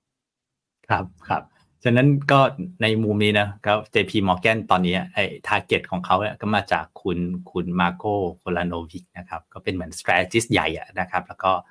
เอ่อเขาเรียกว่าอะไรทางเป้าทางการ 4,200 ก็มาจากเขานะครับ แต่ว่าเอ่อข่าวเนี้ยผมว่าก็น่าสนใจเพราะว่าเอ่อก็จะเห็นว่า ในธนาคารระดับโลกนะมันองค์กรมันใหญ่ แล้วก็จะมีโต๊ะที่เรียกว่าทีมนักวิเคราะห์นักกลยุทธ์ กับที่เป็นโต๊ะเทรดtrader อะซึ่งผมคิดว่าคนถ้าคนเป็นโต๊ะ trade ก็เข้าใจได้ดีว่า คือมุมมองคนละแบบกันนะครับ แล้วก็เอ่อเขาว่า trade นักวิเคราะห์ก็คือทำการวิเคราะห์ให้ภาพกลยุทธ์ คน trade คือคนที่ทำการจับ flow ซื้อขายจริง trading อ่าจะเป็นเงินของธนาคารหรือเป็นเงินของลูกค้าก็ตามนะก็จะมีมุมมองหรือ intelligence ที่แตกต่างกัน ซึ่งผมคิดว่าอันนี้ก็เป็นเป็นเรียกว่าความสวยงามของในวงการนะแล้วก็แล้วก็ผมคิดว่าเอ่อต้องเข้าใจว่าเอ่อทั้งสองคนเนี่ยเนี่ยฮะแบบสองสองท่านเนี่ยนะครับทั้งคุณแอนดรูว์ไทเลอร์คุณมาร์โคเนี่ยเขาเขาหน้าที่และเวทีกรอบเวลาทำงานเขาจะแตกต่างกัน แต่ก็ต้องยอมรับว่ารอบนี้คุณมาร์โคค่อนข้างเอ่อเรียกว่าฉีกไปในทางขาขา bear นะครับ ซึ่งก็ตอนนี้ก็ดูเหมือนจะผิดทางนะ แต่ผมคิดว่าเอ่อเวลาเขาให้ target กันเขาให้เป็น year end นะนะครับเขาก็แต่ละคนก็จะมองไปว่าเอ้ยอีกสองสองเดือนข้างหน้าเป็นอย่างไร ก็ยังตอบกันกันชัดๆ ไม่ได้ว่าเอ้ยนี่ผิดจริง ๆ หรือถูกนะครับ ครับ เวลาแบบนี้ครับพี่หยงถ้าเราเป็นนักลงทุนเนี่ยเวลาที่เราเห็นมุมมองนักวิเคราะห์แตกต่างกัน เราจะเลือกเชื่อใครดีครับมันมีวิธีคิดไหมครับว่าควรจะตัดสินใจยังไงครับถ้าผมเชื่ออย่างนี้ผมส่วนใหญ่นะถ้าผมส่วนใหญ่ผมไม่ดู result ผมดูเหตุผล ก็คือดูครับว่าเอ้ยทำไมคนนั้นถึงคิดแบบนั้นทำไมถึงคิดแบบนี้ เพราะว่าจริงๆ แบบที่ result ก็คือว่า result ก็คือ year end target ที่คุณปั๊บบอกอะมันปรับขึ้นปรับลงกันตลอดนะครับครับ อืมครับก็เออหลักๆเนี่ยผมคิดว่าตลาดในฝั่งของนักวิเคราะห์นะครับเขามองต่างกันน่าจะเป็นเรื่องของผลประกอบการเนี่ยนะครับ คือบางคนก็บอกว่าเออผลประกอบการเนี่ยมันขึ้นมาสูงแล้วนะครับ แต่ก็เออเป็นไปได้ว่าผลประกอบการมันจะเติบโตต่อไปได้อีกอ่าอย่างไตรมาสที่หนึ่งที่ผ่านมาเราเห็นแล้วนะครับว่า หุ้นที่ประกาศงบออกมาเนี่ยถ้าตัวไหนงบออกมาดีมากๆนะครับ ก็มีโอกาสที่สุดท้ายแล้วเนี่ยเขาก็จะปรับประมาณการขึ้นไปอีก เราก็จะทำให้ราคาหุ้นเดือนหน้าปรับตัวขึ้นไปด้วย Microsoft คือตัวอย่างที่ดีครับ หลังจากที่ประกาศงบออกมานะครับ ราคาหุ้นก็ตอบรับบวกขึ้นไปได้ แล้วก็นักวิเคราะห์ก็มีการปรับประมาณการเพิ่มมากขึ้น หรือแม้กระทั่ง Meta เอง Amazon เอง งบออกมาดีนะครับ ตลาดก็ให้พรีเมียมเพิ่มมากขึ้นอีก กลับกันครับ ฝั่งที่แบร์เนี่ยเขาก็บอกว่าเออตอนนี้มันแพงแล้วถ้างบออกมาตามค่าหรือต่ำกว่าค่าเนี่ยมีโอกาสที่หุ้นจะปรับตัวลงมา ก็เป็นอย่างนั้นจริงๆอย่างหุ้นของ Apple อย่างหุ้นของเอ่อเทสลานะครับตอนนี้เทสลาก็ยังเดินหน้าปรับตัวลงมาอย่างต่อเนื่องนะครับ ก็อันนี้เป็นเอ่อกลุ่ม Big Seven นะครับ Magnificent Seven เจ็ดนางฟ้าที่ตอนนี้เนี่ยเขาบอกว่าเทรดกันในค่าพรีเมียมนี้สูงมากๆนะครับ สูงมากๆเมื่อเปรียบเทียบกับค่าเฉลี่ยในอดีตด้วย แล้วก็เปรียบเทียบกับ ค่าเฉลี่ยของ S&P 500 นะครับ ตอนนี้ estimate PE อยู่ที่ประมาณสัก 34 เท่านะครับพี่หยง ก็อืมเทียบกับ34เท่า S&P นี่500อะ S&P ผมไม่แน่ใจ500 ก็ประมาณครับประมาณ 20สิบปลายๆอะครับ ฉะนั้นก็ 34 นี่ก็ถือว่าก็พรีเมียมก็คือเป็นจากค่าเฉลี่ยนะ ประมาณกลมๆนะ 20 นะครับ ไปที่ 34 ก็ก็เยอะอยู่เยอะอยู่ แต่ว่าฉะนั้นมันต้องไปแบบที่คุณป้าบอกอะว่า มันต้องมาพร้อมกับการออกประกาศงบที่ อย่างน้อยนะต้องอย่าต่ำคาดนะครับหรือให้ดีต้องบีทคาดถึงจะไปต่อได้เรื่อยๆนะครับครับอะก็อันนี้คือหุ้นยักษ์ใหญ่ของโลกนี่ PE เทรดกันประมาณสักยี่สิบสาสิบเท่านะครับก็เปรียบเทียบกับหุ้นไทยนี่หุ้นหุ้นนี้อาจจะดูถูกมากกว่านะครับครับครับอะอะไปดู valuation ของ Apple กันหน่อยฮะเอาไปดู 2 ตัวใหญ่นะครับ คือ Apple กับ Microsoft นะครับครับก็เอ่อเมื่อกี้มีบางท่านถามขึ้นมา Apple นะครับ Apple ตอนนี้ก็เป็นลักษณะของเอ่อ PE ที่มัน 27 เท่า นะครับถามว่า 27 เท่า ระดับอืมสูงมากไหมตึงครับไหมที่ที่พีคเนี่ยคือประมาณ 30 30ครับเอ่อ32 เท่านะครับก็เอ่อระยะนี้ก็ถือว่าค่อนข้างสูง แต่ว่าไม่ได้ตึงที่สุดนะครับ แต่ว่าดูลักษณะครับของการปรับประมาณการก็ยังไม่ได้มีการประมาณการลงอย่างมีนัยยะนะครับ แม้งบจะออกครับมาไม่ถึงกับแรงมากนะครับครับทางทางขับเฮาแจ้งว่าในเอ่อพี่หยงอ๋อเสียงหลุดในแล้ขัวบครัเฮาบนี่เสียงอาจจะเบาหรือเสียงอาจจะหลุดไปนะอะคเดี๋ยวรับเดี๋ยวผมก็ได้ครับอะเดี๋ยวลองปรับ เดี๋ยวระหว่างนี้ผมอ่านคอมเมนต์คุณผู้ชมระหว่างที่รอนะครับ ก็ส่วนใหญ่เนี่ยเอ่อมองหุ้นจีนครับมาคอมเมนต์เรื่องหุ้นจีนกันก็บอกว่าก็บอกว่าเออหุ้นจีนตอนนี้เนี่ยลุ้นว่าจะกลับมานะครับ ผมบอกว่าบางคนอาจจะขาดทุนกันประมาณสักยี่สิบสามสิบเปอร์เซ็นมีคุณผู้ชมพิมพ์บอกว่าขาดทุนหุ้นจีนหกสิบเปอร์เซ็นเลยนะครับ ก็เอาใจช่วยนะครับ หวังว่ารอบนี้จะกลับมา แล้วก็เอ่อมีบางคนก็เชื่อว่าอะรอบนี้หุ้นจีนจะกลับขึ้นมาก่อนเทศกาลตรุษจีนนะครับ แล้วก็มีคอมเมนต์หลาย ๆ คอมเมนต์นะครับ เข้ามาพูดคุยเอ่ออยากจะเห็นหุ้นจีนปรับตัวขึ้นมาได้นะครับอะอืมพี่หยงลองพูดในครับในในขับน้องแสนว่าได้ยินเสียงกลับมาชัดเจนหรือมายังหรือยังครับ มาหรือยังครับอะน่าจะกลับมาแล้วนะครับโอเคคก็รับเดี๋ยวไปดูต่อไปดูที่มุมมองของนักวิเคราะห์ต่อหุ้น Apple บ้างนะครับ ตอนนี้เนี่ยปัจจุบันราคาอยู่ที่ประมาณ 200 ดอลลาร์นะครับ เป้าหมายเอ่ออยู่ใกล้ๆกันเลยฮะ200 189 190 นะครับ 200 ก็อัพไซด์ประมาณ 5%ครับคำแนะนำส่วนใหญ่ 34ไร้คำแนะนำซื้อนะครับ แล้วก็ที่บอกไปคือหุ้นของ Microsoft เนี่ยครับที่บอกว่าพองบออกมาดี ตลาดก็ให้ค่าพรีเมียมเพิ่มนะครับ PE ก็ปรับตัวลดลงมาด้วยนะครับเดี๋ยวชวนพี่หยกไปดู Microsoft น่ยครับครับก็ไมโครซอฟท์เนะนะครับก็เป็นลักษณะของพรีเมียมขึ้นไปอีกนะถ้าเทียบจากแอปเปิลนะครับแต่ว่า สามสิบสองเท่านะอยู่ในช่วงประมาณ 1.5 SD คือเทียบกับ 10 ปีย้อนหลังนะครับ แต่จะเห็นว่ารูปตรงกลางนะมันมีการปรับประมาณการขึ้นนะครับเราดูเส้นสีฟ้าสีดำตรงกลางเนี่ยนะครับนี่คือสิ่งที่นักวิเคราะห์คาดไว้มันมีการค่อยๆ ขึ้นต่อไปเรื่อยๆนะฉะนั้นภาพแบบนี้เขาจะเรียกว่าดันโดย e a r n i n g momentum นะครับคือ price momentum จะมาเนี่ย e a r n i n g momentum ถ้ามาด้วยมันก็จะ support ในเชิงพื้นฐานกัน นะครับ ส่วน valuation เนี่ยมันไม่ค่อยมีไม่ถึงกับมีผลระยะสั้น แต่ว่าอย่าให้ผิดทางหรือ disappoint นะครับ มันก็จะไป valuation ก็จะเริ่มแบบเอ้ยเริ่มมีเหตุเริ่มมีเริ่มมีผลละนะครับ ครับอันนี้เป็นคำแนะนำนะครับ 60 รายให้คำแนะนำซื้อ ไม่มีใครคำแนะนำขายเลยกับหุ้นของ Microsoft นะครับ ก็แม้ว่าราคาจะปรับตัวขึ้นมาทำ all time high เนี่ย target price ก็ยังคงอยู่สูงกว่านะครับ มี upside ประมาณ 6%จากระดับในปัจจุบันครับ ครับอ่าก็สิ่งที่นักวิเคราะห์ออกมาเตือนนะครับ บอกว่าไอ้ความเสี่ยงที่จะเกิดขึ้นในตลาดหุ้นเนี่ยมันมีหลายเรื่อง ตั้งแต่เรื่องของผลประกอบการไม่เป็นไปตามคาด เรื่องของความขัดแย้งทางการเมือง เรื่องของสงครามการค้านะครับ ในช่วงสัปดาห์นี้เราพูดถึงคำว่าสงครามการค้ากันบ่อยมากขึ้น เพราะว่าการเลือกตั้งผู้นำสหรัฐที่จะเกิดขึ้นในเดือนพฤศจิกายนนี้เนี่ยก็จะเป็นตัวชี้วัดเช่นกันครับก่อนหน้านี้คุณโดนัลด์ทรัมป์ออกมาพูดนะครับ บอกว่าจะมีการเก็บภาษีสินค้านำเข้าจากจีน ถ้าเขาได้เป็นประธานที่พอดี จะเก็บเพิ่มขึ้นอีก ให้เป็นอย่างน้อย 60%เลยครับ หลายคนก็ตกใจครับว่าตัวเลข 60%เนี่ยถ้าเกิดขึ้นมาจริงนี่โอ้โห การค้าโลกนี่น่าจะล่มสลายห่วงโซ่บัทาน่าจะถล่มทลายนะครับ เพราะว่าคุณโนทัมเนี่ยเขาเวลาเขาพูดอะไรมันอาจจะฟังดูหรือเชื่อไม่เป็นโอกาสเป็นไปได้ยาก แต่พอพูดไปแล้วเนี่ยเขาทำเขาทำจริงนะครับ แล้วหลายคนก็จะกังวลกับผลกระทบที่เกิดขึ้น ว่าสงครามการค้าครั้งนี้มันอาจจะทำให้เกิดความเสียหาย ก็ตลาดเนี่ยจับตาว่าคุณโนทรัมป์นะครับจะเข้ามาแข่งกับคุณโจไบเดนได้ จริงหรือเปล่า เพราะว่าตอนนี้ก็มีความเสี่ยงหลาย ๆ เรื่องนะครับ อย่างล่าสุดเองเนี่ยหลายคนก็บอกว่า คุณโรทรัมป์อาจจะไม่มีสิทธิ์นะครับในการลงเลือกตั้ง ยกตัวอย่างเช่นศาลของโคโลราโดครับออกมาบอกว่าทรัมป์ไม่ควรจะมีสิทธิ์ในการลงเลือกตั้ง เป็นประธานธิบดีอีก เนื่องจากมีคดีความนะครับในความพยายามล้มผลการเลือกตั้ง เมื่อการเลือกตั้งเมื่อประมาณ 4 ปีก่อนหน้านี้ครับแล้วก็สายอุทธรณ์ของรัฐบาลกลางสหรัฐนะครับ ก็ออกมาลงความเห็นยืนยันชัดเจนแล้วว่า ประธานาธิบดีโดนัลด์ทรัมป์นะครับจะสามารถถูกดำเนินคดีได้ ในข้อหาพยายามล้มผันการเลือกตั้งในปี 2020 ซึ่งการตัดสินครั้งนี้เนี่ยถือว่าเป็นการไม่ยอมรับข้ออ้างของทรัมป์ครับที่เขาเคยพยายามออกมาบอกตลอดว่าเขาเนี่ยได้รับความคุ้มครองจากการถูกดำเนินคดีทางกฎหมาย ซึ่งแม้ว่าทางสายอุทธรจะออกมาพูดแบบนี้นะครับ แต่ทนายของทรัมป์ก็สามารถยื่นอุทธรณ์ต่อไปได้นะครับ ซึ่งจะทำให้กินเวลาอีกหลายสัปดาห์เลยครับ โดยเฉพาะยิ่งนะครับถ้าหากว่าศาลสูงของสหรัฐเห็นว่าควรจะรับคดีนี้ไว้พิจารณา ซึ่งผู้พิพากษาที่มีการตัดสินนะครับ ก็เป็นผู้ที่ได้รับการแต่งตั้งโดยประธานาธิบดีโจไบเดนนะครับแล้วก็อีกคนหนึ่งเนี่ยแต่งตั้งจากฝ่ายริพับลิกัน ในอดีตนะครับศาลสูงสหรัฐเคยตัดสินว่าประธานาธิบดีสหรัฐจะได้รับการคุ้มครองจากความผิดทางแพ่ง จากการทำหน้าที่อย่างเป็นทางการ ซึ่งทนายความของทรัมป์ก็ยืนยันว่าในช่วงหลายเดือนที่ผ่านมานะครับว่าความคุ้มครองนี้เนี่ยครอบคลุมไปถึงคดีอาญาด้วย ราะฉะนั้นคุณทรัมป์ก็เลยมีความมั่นใจ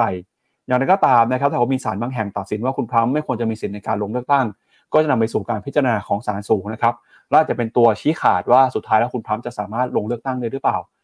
เหตุการณ์นี้จะเป็นเหตุการณ์สำคัญนะครับที่จะเป็นการบ่งชี้อนาคตทางการเมืองของทรัมป์แล้วก็นโยบายเศรษฐกิจนโยบายการเมืองของสหรัฐอเมริกาในปีหน้าปีถัดไปด้วยครับพี่ยงครับ ก็พูดเจอคุณทรัมป์แล้วเราก็นะ ใจไม่ค่อยดีเลยนะครับ แต่ว่าตอนนี้ผมไปแอบเช็คแบบพวกเขาเรียกว่าเว็บไซต์ที่เขาขันต่อกันนะครับในต่างประเทศเนะนะครับ มีการว่าคือเป็นการการเช็คเซนติเมนต์ว่าคนที่เขาเขามองเรื่องเรื่องนี้ไง จริงๆทรัมป์ก็มาแรงทรัมป์มาแรงเกินห้าหกสิบเปอร์เซ็นต์ในหลายแพลตฟอร์มนะครับ ซึ่งก็เอาใจช่วย เพราะว่าถ้ามานี้ผมคิดว่าก็เรื่องมาตรการการขึ้นภาษีอะไรทั้งหลายก็เหนื่อยกันทีเดียวนะครับ ครับ พาคุณผู้ชมไปดูต่ออีกหนึ่งบริษัทนะครับก็คือบริษัทเทคโนโลยีด้านการแพทย์ครับซึ่งถือว่าเป็นบริษัทด้าน healthcare เนี่ยยักษ์ใหญ่เบอร์หนึ่งของสหรัฐอเมริกาเลยนะครับ ล่าสุดเขามีการเปิดเผยผลประกอบการออกมา แล้วก็ถือว่าเป็นหนึ่งในบริษัทที่ต้องจับตามองนะครับ เพราะว่าบริษัทนี้เนี่ยจะเป็นตัวบ่งชี้นะครับถึงความแข็งแกร่ง แล้วก็อนาคตโอกาสการเติบโตของอุตสาหกรรม healthcare สหรัฐด้วยนะครับ ข้อมูลล่าสุดนะครับออกมาบ่งชี้ครับ ระบุว่า Eli Lilly เนี่ยมีผลประกอบการนะครับที่เติบโตขึ้นมานะครับเดี๋ยวเราไปดูกันหน่อยว่างบเขาจะเป็นยังไงบ้าง แล้วทำไมเขาถึงถูกจับตาว่าจะเข้ามามีบทบาทสำคัญในอุตสาหกรรม healthcare ของสหรัฐต่อไปในอนาคตนะครับ Eli Lilly ครับถือว่าเป็นบริษัทยายักษ์ใหญ่ที่สุดในสหรัฐณตอนนี้แล้วนะครับ มีการรายงานผลประกอบการไตรมาสที่ 4 ออกมาครับ ปรากฏว่า e a r n i n g per share เนี่ยอยู่ที่2เหรียญ49 เซนต์สูงกว่าที่ตลาดคาดไว้ว่าอยู่ที่2เหรียญ22 เซนต์รายได้นะครับอยู่ที่ 9,350 ล้านเหรียญสูงกว่าที่ตลาดคาดจะอยู่ที่ 8,900 นะครับรายงานผลประกอบการไตรมาส4ออกมาสดใสนะครับสูงกว่าที่ตลาดคาดการเอาไว้ ดังหนุนนำมาจากยอดขายความต้องการคำสั่งซื้อนะครับยาที่เอาไปใช้ในการลดน้ำหนัก แล้วก็มีเซฟบาวแล้วก็มียาที่รักษาโรคที่เกี่ยวข้องกับเบาหวานด้วยนะครับ เรามาทำความรู้จักบริษัทนี้กันหน่อยครับอีไลลิลี่เนี่ยปัจจุบันถือเป็นบริษัทยาที่ใหญ่ที่สุดในสหรัฐอเมริกานะครับแล้วก็ราคาหุ้นในช่วงหนึ่งปีที่ผ่านมาเดินหน้าปรับตัวบวกขึ้นมาได้มากกว่า 100%ครับจน Market Cap เนี่ยอาจจะแซงหน้าเทสลาได้ในเร็วๆนี้นะครับโดยข้อมูลของสมาพันธ์เบาหวานนานาชาติระบุว่าในปี 2564 นะครับมีผู้ป่วยเบาหวานทั่วโลกสูงถึง 537 ล้านคน แล้วก็แนวโน้มเนี่ยจะเพิ่มขึ้นมาอีกเป็น 600 แล้วก็ 700 ล้านคนในปี 2588 ครับ โดยแนวโน้มโรคเบาหวานที่เพิ่มสูงขึ้นมาเนี่ยทำให้ Eli Lilly นะครับซึ่งเป็นบริษัทยาที่มีความเชี่ยวชาญเรื่องโรคเกี่ยวกับยาเบาหวาน จะมีสัดส่วนรายได้จากกลุ่มยาเบาหวานเพิ่มมากขึ้นไปอีกครับ โดยบริษัทนี้นะครับก่อตั้งขึ้นมาเมื่อ 150 ปีที่แล้ว โดยผู้ก่อตั้งก็คือ Eli Lilly นะครับเป็นทั้งทหารเภสัชแล้วก็เป็นนักเคมีนักธุรกิจนะครับแล้วก็เป็นบริษัทยารายแรกของโลกครับที่ผลิตอินซูลินในการใช้รักษาเบาหวานครับ พอ Eli Lilly นะครับมีราคาปรับตัวเพิ่มมากขึ้น Market Cap มีขนาดใหญ่ขึ้นนะครับ Market Cap ปัจจุบันเนี่ยอยู่ที่ประมาณ 670,000 ล้านเหรียญสหรัฐนะครับ ก็ Market Cap เนี่ยใกล้เคียงกับเทสซานะครับที่อยู่ที่ประมาณ6กแสนล้านดอลลาร์เดี๋ยวให้พี่หยงเปรียบเทียบดูว่า Eli Lilly กับเทสซาเนี่ยตอนนี้ณราคาปิดเมื่อวานนี้ Market Cap ใครใหญ่กว่ากันนะครับ โดยพรีเมียมที่ตลาดให้นะครับก็คือเรื่องของยาเบาหวานนะครับ โดยตอนนี้นะครับผู้ที่ป่วยเป็นโรคที่เกี่ยวข้องกับเบาหวานในกำลังเพิ่มมากขึ้น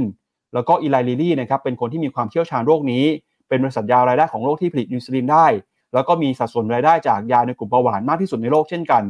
แล้วก็ในช่วงที่ผ่านมานะครับเขาประสบความสำเร็จในการคิดค้น ยารักษาโรคเบาหวานชนิดที่ 2 แล้วก็ยาช่วยลดน้ำหนักที่ชื่อว่า Mounjaroนะครับซึ่งปัจจุบันเนี่ยได้รับการอนุมัติจากองค์การอาหารและยาของสหรัฐไปแล้ว ทำให้ตอนนี้นะครับรายได้ของ Eli Lilly เนี่ยกำลังเดินหน้าปรับตัวขึ้นมาอย่างต่อเนื่อง จนมี Market Cap นะครับแซงหน้าบริษัทยาเจ้าอื่น แล้วก็มียอดขายแซงหน้าบริษัทยาเจ้าอื่นไปแล้วด้วย โดยปัจจุบันนะครับอันดับที่1เนี่ยที่เป็นบริษัทยาที่มีขนาดใหญ่ที่สุดในสหรัฐก็คือ Eli Lilly นะครับแล้วก็รองลงมาเนี่ยก็คือ Johnson and Johnson ครับโดย Eli Lilly นะครับตอนนี้กำลังเป็นที่จับตา เพราะว่าไอยาที่ที่เรียกชื่อว่า Mounjaro เนี่ยกำลัง มียอดขายเดินหน้าปรับตัวเพิ่มขึ้นมา แล้วก็กำลังจะกลายเป็นความหวังนะครับที่ผลักดันให้ Eli Lilly เนี่ยกลายมาเป็นบริษัทยาเบอร์หนึ่งของโลกได้จากความเชื่อมั่นในเรื่องของยารักษาเบาหวานในตอนนี้ครับพี่ยงครับก็นี่ผมให้ดูราคาตัว Eli Lilly นะนะครับอะดูเมื่อกี้พูดถึงแต่เทสลาก่อน มันแน่นอนอะนะครับเอ่อผมไม่ได้คูณมาอะมาดูดูดีก็ได้ดูของในเว็บไซต์ของ Finnomena นะครับจริงๆทุกวันนี้ดูหุ้นสหรัฐได้แล้วนะนะครับก็จะมีในหน้า Finnomena เนอะนะครับเข้ามาตรงตรง market นะครับแล้วก็มาที่หุ้นนะครับหรือพิมพ์ชื่อหุ้นเข้าไปด้านบนเลยก็ได้นะครับอยากได้หุ้นเทสลานะครับเราจำ ticker ไม่ได้เราก็พิมพ์ชื่อชื่อบริษัทก็ได้นะครับก็จะมีเทสลาอย่างเงี้ยเราก็กดมานะครับก็จะมีรายละเอียดทั้งราคานะครับหรือว่าถ้าเราดูหุ้นต่างประเทศเนอะเราไม่แน่ใจว่ารายตัวคืออะไรเป็นนี้นะครับก็อ่านดูได้อยู่ sector อะไร คราวนี้มาดูเรื่อง Market Cap ที่คุณปั๊บ ที่กราฟกล่าวถึงนะครับ Market Cap นะเป็นสถิติตัวข้อมูลตลาด ตอนนี้ประมาณต่ำหกแสนล้าน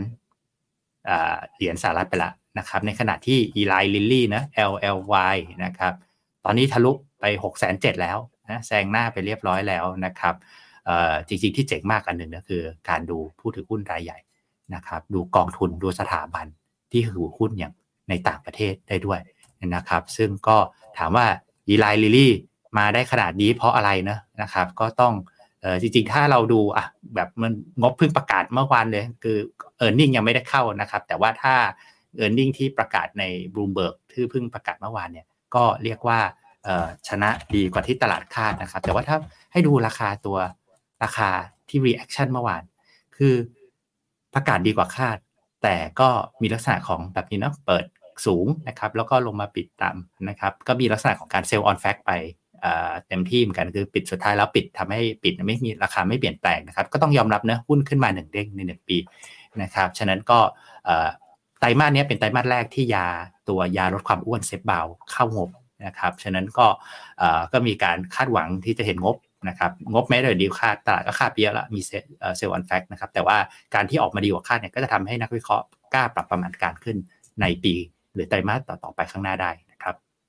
ครับ คือผมเห็นข่าวนี้มานานแล้วครับพี่หยงเรื่องไอยา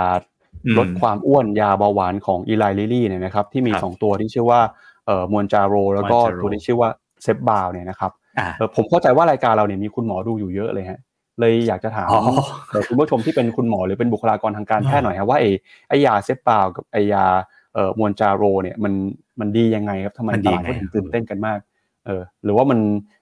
เออ มันช่วยในการรักษาโรคเบาหวานยังไง หรือไอ้ข้อบ่งชี้การใช้ในการแพทย์เนี่ยมันเอาไปทำอะไรได้บ้าง ผมเข้าใจว่าไอยามวนจาโรเนี่ยมันช่วยเรื่องของเบาหวานนะครับออกให้แพทย์เพื่อที่รักษาโรคเบาหวาน แต่มีบางคนเนี่ยใช้ยานี้เพื่อที่จะมีความหวังจะเอาไปลดน้ำหนักด้วย มันอาจจะไม่ใช่เป้าหมายของยาโดยตรง แต่มันอาจจะเป็นผลที่ทำให้การลดน้ำหนักเกิดขึ้นนะครับ ก็เลยทำให้ยาตัวนี้ขายดี แล้วก็มีราคาแพงขึ้นมาใครที่เป็นคุณหมอหรือเป็นบุคลากรทางการแพทย์นะครับมีข้อมูลอะไรอยากจะ ขอ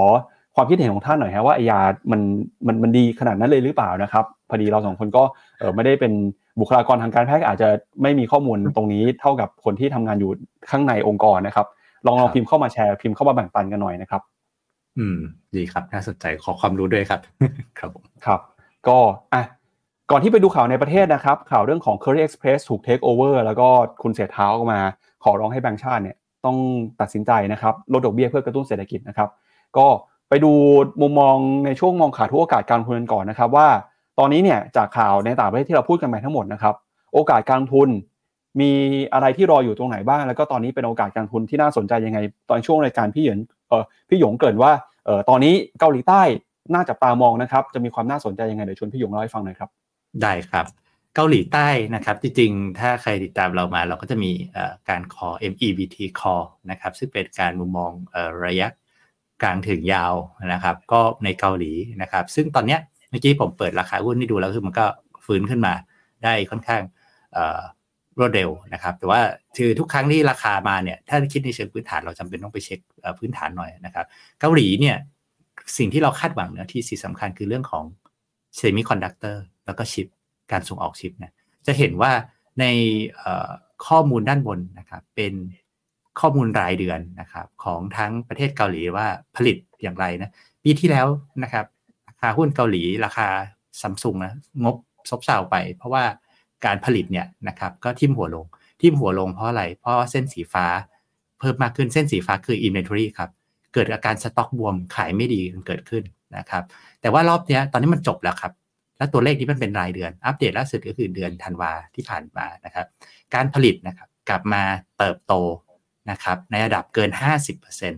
ะครับเพราะว่า inventory เนี่ยที่เขาเรียกว่า destocking คือการระบายสินค้าออกเนี่ยเส้นสีฟ้าเนี่ยมันจบไปแล้วนะครับสีสีฟ้ามันลงมาแล้วนะครับกลับกันตอนนี้ก็คือเป็นช่วงของการเร่งการผลิตใหม่ และเพิ่มการส่ง shipment ในเส้นสีดำนะครับจะทำให้เห็นว่าเอ้ยโอกาสของเกาหลีที่ตอนนี้พุ่งขึ้นมาแรงเนาะแล้วก็หลายคนก็ยังซื้อได้ไหมนะครับมีความผันผวนหรือเปล่า เราคิดว่าด้วยข้อมูลพื้นฐานเนี่ยนะครับ ตอนนี้เกาหลียังกลับไปซื้อได้อยู่แล้ว ซึ่งถามว่าการ shipment ที่ว่าเนี่ยการส่งออกเซมิคอนดักเตอร์เนี่ยมันมีผลอย่างไรกับหุ้นเนี่ยเราเชื่อมจากภาพ macro มาที่ตัวหุ้นนะครับต้องบอกว่ามีผลอย่างมากนะครับซึ่งอย่างน้อยจริงๆถ้าเราไปดูพวกน้ำหนักหุ้นของกลุ่ม semicon ในเกาหลีนะครับกลุ่มซัมซุงนะก็ SK Hynix และซัมซุงและลูกอื่นๆเนี่ยมันน้ำหนักค่อนข้างเป็นสัดส่วนที่ใหญ่นะครับฉะนั้นเวลาที่ shipment การส่งออก semicon นะครับหรือกลุ่มชิปเนี่ยนะครับเพิ่มขึ้นเนี่ยจะเห็นว่ามีความสัมพันธ์ไปกับตัวกำไรในอดีตนะครับของอกำไรตัวดัชนีคอสปีนะครับมันก็เป็นภาพรวมที่ว่าเรามาเน้นย้ำอีกทีว่าทำไมเกาหลีนะครับถึงยังเป็น MEVD Core และยังลงทุนได้นะครับแล้วก็เช็คสัญญาณข้อมูลล่าสุดก็ยังคิดว่าลงทุนได้อย่างต่อเนื่องนะครับ แต่ว่าปีนี้เนี่ยจะเป็นเรียกว่า รอบเกาหลีนะจะน่าจะรอบเล่นจบไม่เกินในปีนี้ เพราะว่าจริงๆ ก็เดี๋ยวเดือน6นะก็จะมีเขาตอนนี้เขาหยุดแบนเรื่อง short selling อยู่นะครับแล้วก็เดี๋ยวมันจะแบนจนถึงประมาณเดือน6นะครับแล้วหลังจากนั้นก็เดี๋ยวเรามาว่ากันอีกทีนะครับแต่ว่าในช่วงครึ่งปีแรกผมก็ยังสบายใจได้ที่จะเข้าลงทุนนะหรือถือลงทุนในหุ้นเกาหลีนะครับกองทุนที่เราแนะนำนะก็เป็นกองตัว SCBKEQTG ครับครับเดี๋ยวชวนพี่ยงไปอ่านคอมเมนต์คุณผู้ชมเช้าวันนี้กันหน่อยนะครับ ว่าเข้ามาทักทายเข้ามาพูดคุยกันยังไงบ้างนะครับ ครับ ก็สวัสดีทุกท่านนะครับอคอมเมนต์เยอะมากเลยวันนี้ครับส่วนใหญ่มาคุยเรื่องหุ้นจีนกันนะครับคุณนะวันนี้หุ้นจีน ถามว่าสามตลาดมองยังไงนะตอบคุณอาร์กด้วยนะครับว่าสามตลาดเนี่ยคือจีนเนี่ยแม้แต่ข่าวส่วนใหญ่เนี่ยเวลาเขาพูดถึงรัฐบาลอะถ้าถามว่าเขา support เขาจะชอบ support onshore หุ้น onshore หูจีนก็ซื้อ ETF CSI 300 นะครับก็แต่เวลามันขึ้นเนี่ย จะเห็นว่าอินเด็กซ์หลายครั้งนะไอตัวที่อยู่ H share หรือ ADR พวกนี้ขึ้นไปแรงกว่าที่ซ้ำเพราะว่าข้างนอกเนี่ยพวก H share โฟฝรั่งเข้าง่ายกว่านะครับฉะนั้นก็จริง ๆ ก็แล้วทุกตลาดก็อยู่ในเวอร์ชันที่เรียกว่าลึกนะครับฉะนั้นก็ถ้าถามว่าจะมุมมองจะซื้ออะไรอะไรดีเนี่ยผมคิดว่ามันไปได้หมดเลยนะครับ ก็มันก็วิ่งไปด้วยกันนะครับ วัสดีคุณ CA คุณอำนาจ คุณดอยอินเวสเตอร์นะครับคุณวีวินนะครับ ก็คุณสลาตันนะครับผมคิดว่าก็นี่ก็จะยังมีปุ๊บผมเรื่องเรื่องโหวตเรื่องจีนไม่จีน ผมก็ต้องยอมรับนะว่า บางท่านก็ยังแบบกังวลและกังขา เพราะว่าหลายครั้งที่ผ่านมาก็จะเป็นลักษณะของอมาแล้วแบบ มาแล้วก็เงียบนะครับ แล้วก็สุดท้ายก็เลยไม่มาตามนัดนะครับ ก็เลยเรียกว่าคอยเกอร์นะครับ แต่รอบนี้ผมก็คิดว่ามันก็ดูเข้มขึ้นเรื่อยๆจริง ๆ แล้วนะครับ ก็คุณออฟออฟหรือหลายท่านเนนะครับ ก็บอกว่าเอ่อก็จีนนะผมว่าถ้ามีอยู่แล้วก็จังหวะถัวก็จังหวะนี้นะครับ ก็น่าจะเป็นอะไรที่ดึงต้นทุนลงมาได้ แล้วโอกาสกลับให้เรากลับไปพลิกฟื้นเรียกว่ากลับมากำไรได้หรือลดโอกาสขาดทุนเนี่ยนะครับ ก็น่าจะดีขึ้นนะครับ ประมาณนั้นครับผม ครับอ่าก็โพหุ้นจีเรายังยังยังเปิดให้โหวตอยู่นะครับ ตอนนี้มีคุณผู้ชมเข้ามาร่วมโหวตกันแล้วประมาณเอ่อหกร้อยเจ็ดสิบรายครับพี่หยงก็ประมาณเจ็ดสิบเปอร์เซ็นตนะครับบอกว่าหุ้นจีนจะขึ้นแล้วก็อีกสามสิบเปอร์เซ็นต์บอกว่าหุ้นจีนจะไม่ขึ้นนะครับ ก็สะท้อนว่า ถ้าดูจากรายการของเราเนี่ย ก็น่าจะมีความหวังกับหุ้นจีนกันเยอะขึ้นนะครับ แล้วก็มีคุณผู้ชมคอมเมนต์เข้ามาเรื่องยารักษา โรคเบาหวานกับความอ้วนแล้วนะ เดี๋ยวเดี๋ยวชวนพี่ยงอ่านคอมเมนต์คุณผู้ชมหน่อยครับ ครับ คุณปัจจารีนะขอบคุณทั้งคุณพิเชษนะครับ แล้วคุณปัจจารีก็บอกว่ายามอนจาโรขึ้นที่เป็นยาเบาหวาน น่าจะเกี่ยวกับพวกอินซูลินใช่ไหมแล้วก็มีงานวิจัยให้เห็นว่าลดน้ำหนักได้สูงนะครับขึ้นทะเบียนลดใช้น้ำหนักอะก็ตอนนี้ก็ ยานี้ก็เลยเลือกลดน้ำหนักก็สำคัญนะครับ ก็เดี๋ยวก็จะมีเรื่อง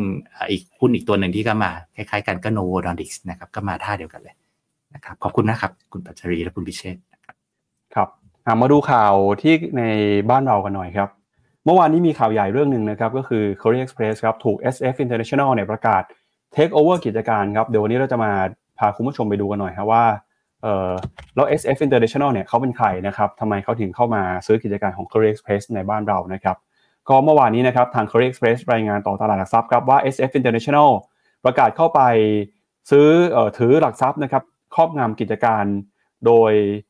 มูลค่าเนี่ยอยู่จำนวนทั้งสิ้นนะครับประมาณ 73.18%ของจำนวนหุ้นที่ออกนะครับประมาณ 1.275 ล้านหุ้นนะครับ ขออภัยครับ 1,275 ล้านหุ้นครับ โดยการเข้าไปซื้อหุ้นเนี่ยนะครับเราก็อาจจะอยากรู้ว่า SF Holdings คือใครทำไมเขาถึงมาสนใจซื้อหุ้นของ c o r e Express นะครับต้องบอกกันว่าหวังเว่ย SF Holding เนี่ยก็ถือเป็นบริษัทขนส่งโลจิสติกเจ้าใหญ่ในจีนนะครับ โดยหลังจากที่มีการเปลี่ยนแปลงนะครับ บริษัทแม่ของ SF Holding เนี่ย ก็จะเข้ามาเป็นผู้ถือหุ้นนะครับ โดยตรงใน Curry Express เลยครับ โดยเอ่อ SF International นะครับ เกิดขึ้นในประเทศจีนครับ แล้วก็ทำธุรกิจนะครับ ขนส่งแล้วก็โลจิสติกนะครับ ในมณฑลกวางตุ้งตั้งแต่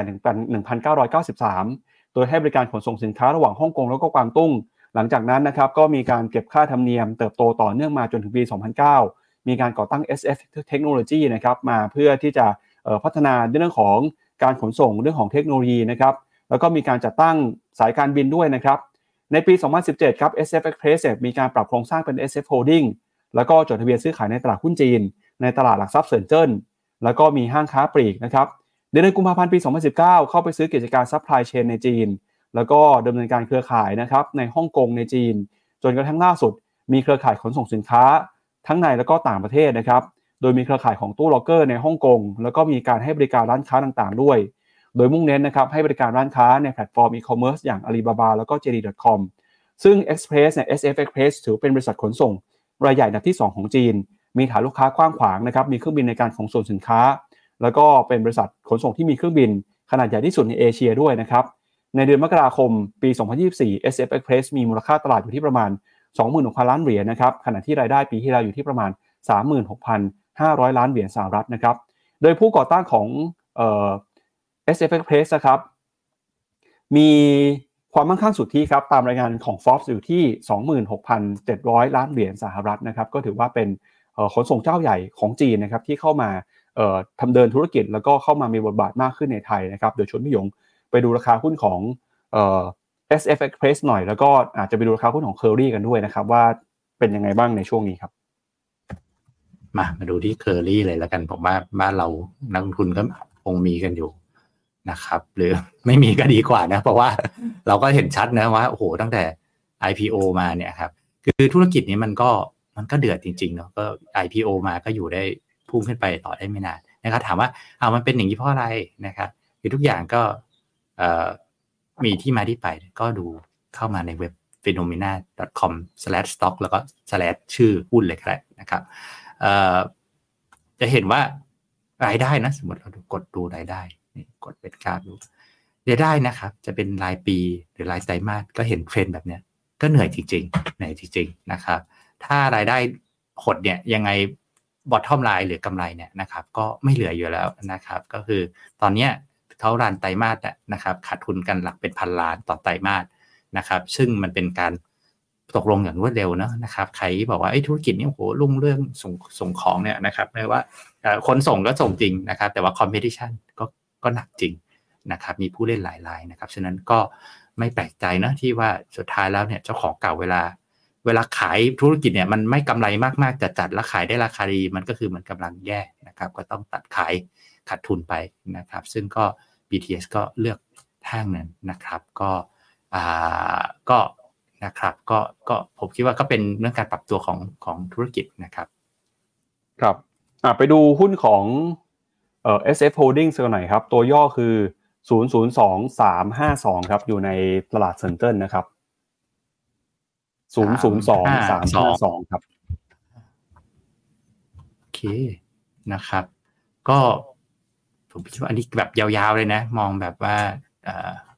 ในช่วงหลายปีที่ผ่านมา ผมคิดว่าเทรนก็ไม่ได้ต่างกับหุ้นจีนส่วนใหญ่ที่ไปพีคปีต้นปี 21 นะครับ แล้วก็ไหลลงมายาวนะครับ แต่ว่าดูจากดูจากภาพถ้าเทียบกับกับกับ Curly Express ในบ้านเรานะครับ ก็ที่ลงมาพร้อมด้วยงบที่ขาดทุนยับเยินนะครับดูภาพนี้ก็ อันนี้ผมย่อมันก็เป็นแนวโน้มไม่ต่างกับหุ้นจีนส่วนใหญ่นะก็เรียกว่าอันนี้ก็ยังดูดีกว่านะครับ แล้วก็คิดว่าเขาก็น่าจะมีกระสุน มี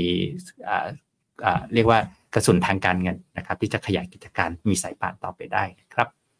ครับมาดูเรื่องของการประชุมกรงงในวันนี้หน่อยนะครับ ก็ตลาดจับตาครับการประชุมกรงงวันที่ 7 กุมภาพันธ์นะครับ มีประเด็นที่น่าจับตาก็คือ1ครับกรงงจะมีมติอย่างไร ตลาดคาดว่าน่าจะคงหนไว้ไม่เปลี่ยนแปลงนะครับ แต่สิ่งที่จับตาคือ2ครับ เสียงจะแตกหรือเปล่า จะมีคณะกรรมการบางคนนะครับ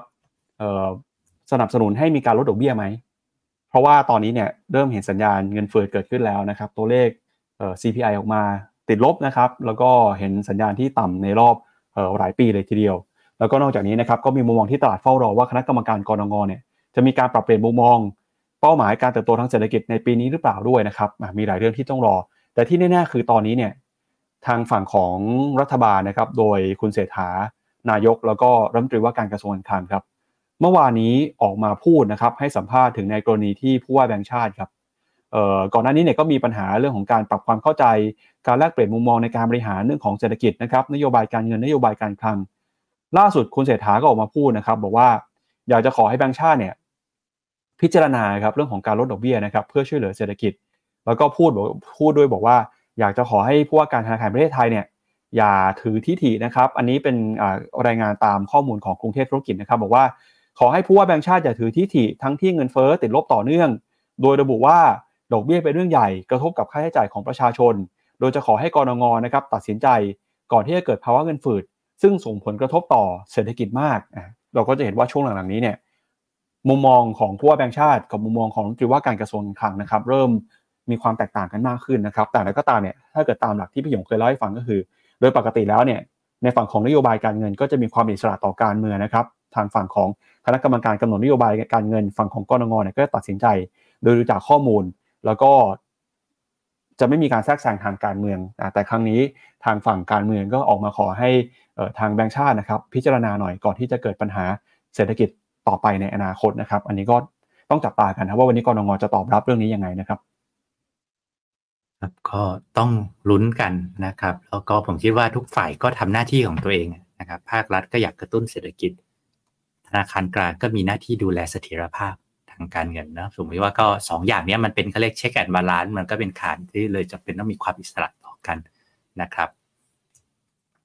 ครับอ่างั้นเดี๋ยวเรามาดูข้อมูลต่างๆ เพิ่มเติมในตลาดหน่อยนะครับว่าเออแล้วตอนนี้หุ้นไทยเนี่ยเป็นยังไงบ้างแล้วสถานการณ์นโยบายการเงินตอนนี้นะครับเออจะช่วยหรือว่าจะส่งผลกระทบต่อเอ่ออนาคตนะครับของตลาดการเงินตลาดทุนไทยได้ยังไง ชวนพี่หยงไปดูเงินเฟ้อนะครับ แล้วก็อัตราดอกเบี้ยนโยบายในบ้านเรากันหน่อยครับ ครับ ก็ต้องยอมรับมาว่าถ้าถ้าดูตัวเงินเฟ้อทั่วไปดูเฮดไลน์นะติดลบนะแล้วมาเป็นเดือนที่ 4 แล้ว ถ้าดูเส้นแบบนี้มันรู้สึกว่ามันต้องลดดอกเบี้ยนะครับ แต่ว่าถ้าไปดู projection เงินเฟ้อของทั้งปีไปข้างหน้าของแบงก์ชาติมันไม่ได้จะอยู่ตรงนี้ทั้งปีนะครับ ฉะนั้นเออแล้วมันก็มีเรื่องของนโยบายช่วยเหลือนะครับค่าครองชีพต่างๆ ที่มีผลต่อเรื่องเอ่อตัว เงินเฟ้อทั่วไปนะครับ ผมคิดว่าแบงก์ชาติเนี่ยเขาก็กรงงเนี่ยเขาก็ตัดสินใจบนบนมุมมองของเงินเฟ้อนะครับในในในอนาคตข้างหน้า ซึ่งโดยทั่วไปแล้วทางคณะกรรมการนโยบายการเงินหรือกรงงเนี่ยก็จะได้รับเห็นตัวเลขเนี่ยเป็นเรียกว่ารับบรีฟแล้วก็เห็นตัวเลขข้างในนะครับที่นักเศรษฐศาสตร์ในแบงก์ชาตินะซึ่งทุกคนก็มีความรู้ความสามารถระดับยอดเยี่ยมเนี่ยนะครับก็ทำการประมาณการมองไปข้างหน้านะครับแล้วผมเชื่อว่าก็ก็ ก็เขาก็จะมักจะอาจจะตัดสินใจนะครับ ด้วยตรงนั้นเป็นส่วนประกอบนะครับ ซึ่งถ้าเราเห็นด้วยตัวเลขที่เปิดให้ให้ทาง public ดูล่าสุดเนี่ยเขาก็แบงก์ชาติก็ไม่ได้มองว่าตัวเลขเงินเฟ้อทั้งปีจะติดลบอย่างนี้นะครับฉะนั้นก็ก็โอกาสที่ณตอนนี้นะตลาดยังมองว่ายังยังเป็นลักษณะของการคงดอกเบี้ย มากกว่านะครับ แต่ก็ต้องยอมรับว่า pressure ของฝั่งการเมืองก็ก็แรงจริงๆนะครับ แล้วก็เข้าใจได้เหมือนกันเพราะว่าก็ดูตัวเลขณปัจจุบันที่มันติดลบอยู่นะครับ ครับก็แบงค์ชาติก็ยืนยันบทบาทหน้าที่ของตัวเองนะครับ ก็บอกว่าการทำหน้าที่ของแบงค์ชาติเนี่ยถือว่าเป็นผู้รักษาประตูนะครับเราก็เห็นถ้อยคำที่เกิดขึ้นมาในในช่วงนี้นะครับก็ก่อนหน้านี้เนี่ยก็มีการออกมาพูดนะครับของคุณปิติเดชยทัศน์ผู้ช่วยผู้ว่าการนโยบายการเงินนะครับ ธนาคารประเทศไทยออกมาพูดบอกว่าถ้าเปรียบเทียบเหมือนกับเกมการแข่งขันฟุตบอลเนี่ยกรงงก็เหมือนเป็นผู้รักษาประตูครับ ภาคการเงินเหมือนเป็นกองหลัง ภาคเศรษฐกิจประชาชนเหมือนเป็นกองหน้า ตอนนี้เนี่ยเศรษฐกิจไทยนะครับช่วงที่ผ่านมาอาจจะได้ผลกระทบจากโควิดนะครับส่วนกระทรวงการคลังเนี่ยเป็นโค้ชแล้วก็มีรัฐบาลเป็นผู้จัดการทีมครับก็ทำงานประสานสอดคล้องร่วมกันนะครับ ก็เป็นความพยายามของกรงงแล้วกันในการพยายามจะรักษาเรื่องของสิทธิภาพทางการเงิน เดี๋ยววันนี้มาดูนะครับว่า กรงจะมีมติยังไง แล้วก็จะตอบรับกับเรื่องของแรงกดดันทางการเมืองในช่วงนี้ยังไงด้วยครับพี่ครับครับก็ทราบผลวันนี้นะครับเดี๋ยวพรุ่งนี้รายการ Morning Brief เราก็จะมารายงานให้กับคุณผู้ชมทราบกันนะครับก็ติดตามก็ได้ครับกับรายการของเราวันพรุ่งนี้นะครับและนี่ก็เป็นทั้งหมดของรายการวันนี้นะครับขอบพระคุณสำหรับการรับชมวันนี้เราสองคนและทีมงานลาไปก่อนพรุ่งนี้กลับมาเจอกันใหม่วันนี้สวัสดีครับ สวัสดีครับ ในโลกของการลงทุนทุกคนเปรียบเสมือนนักเดินทาง คุณหลักเป็นนักเดินทางสายไหน มีเงินแต่ไม่มีเวลา เลยไม่รู้ว่าจะเริ่มต้นเส้นทางสายการลงทุนยังไง วันนี้มีคำตอบกับ p h e n o m e n a Exclusive บริการที่ปรึกษาการเงินส่วนตัว ที่พร้อมช่วยให้นักลงทุนทุกคนไปถึงเป้าหมายการลงทุน สนใจสมัครที่ f i n o m e p h e n o m e n a e x c l u s i v e หรือ line at p h e n o m e n a p o r t คำเตือนผู้ลงทุนควรทำความเข้าใจลักษณะสินค้า เงื่อนไขผลตอบแทน และความเสี่ยงก่อนตัดสินใจลงทุน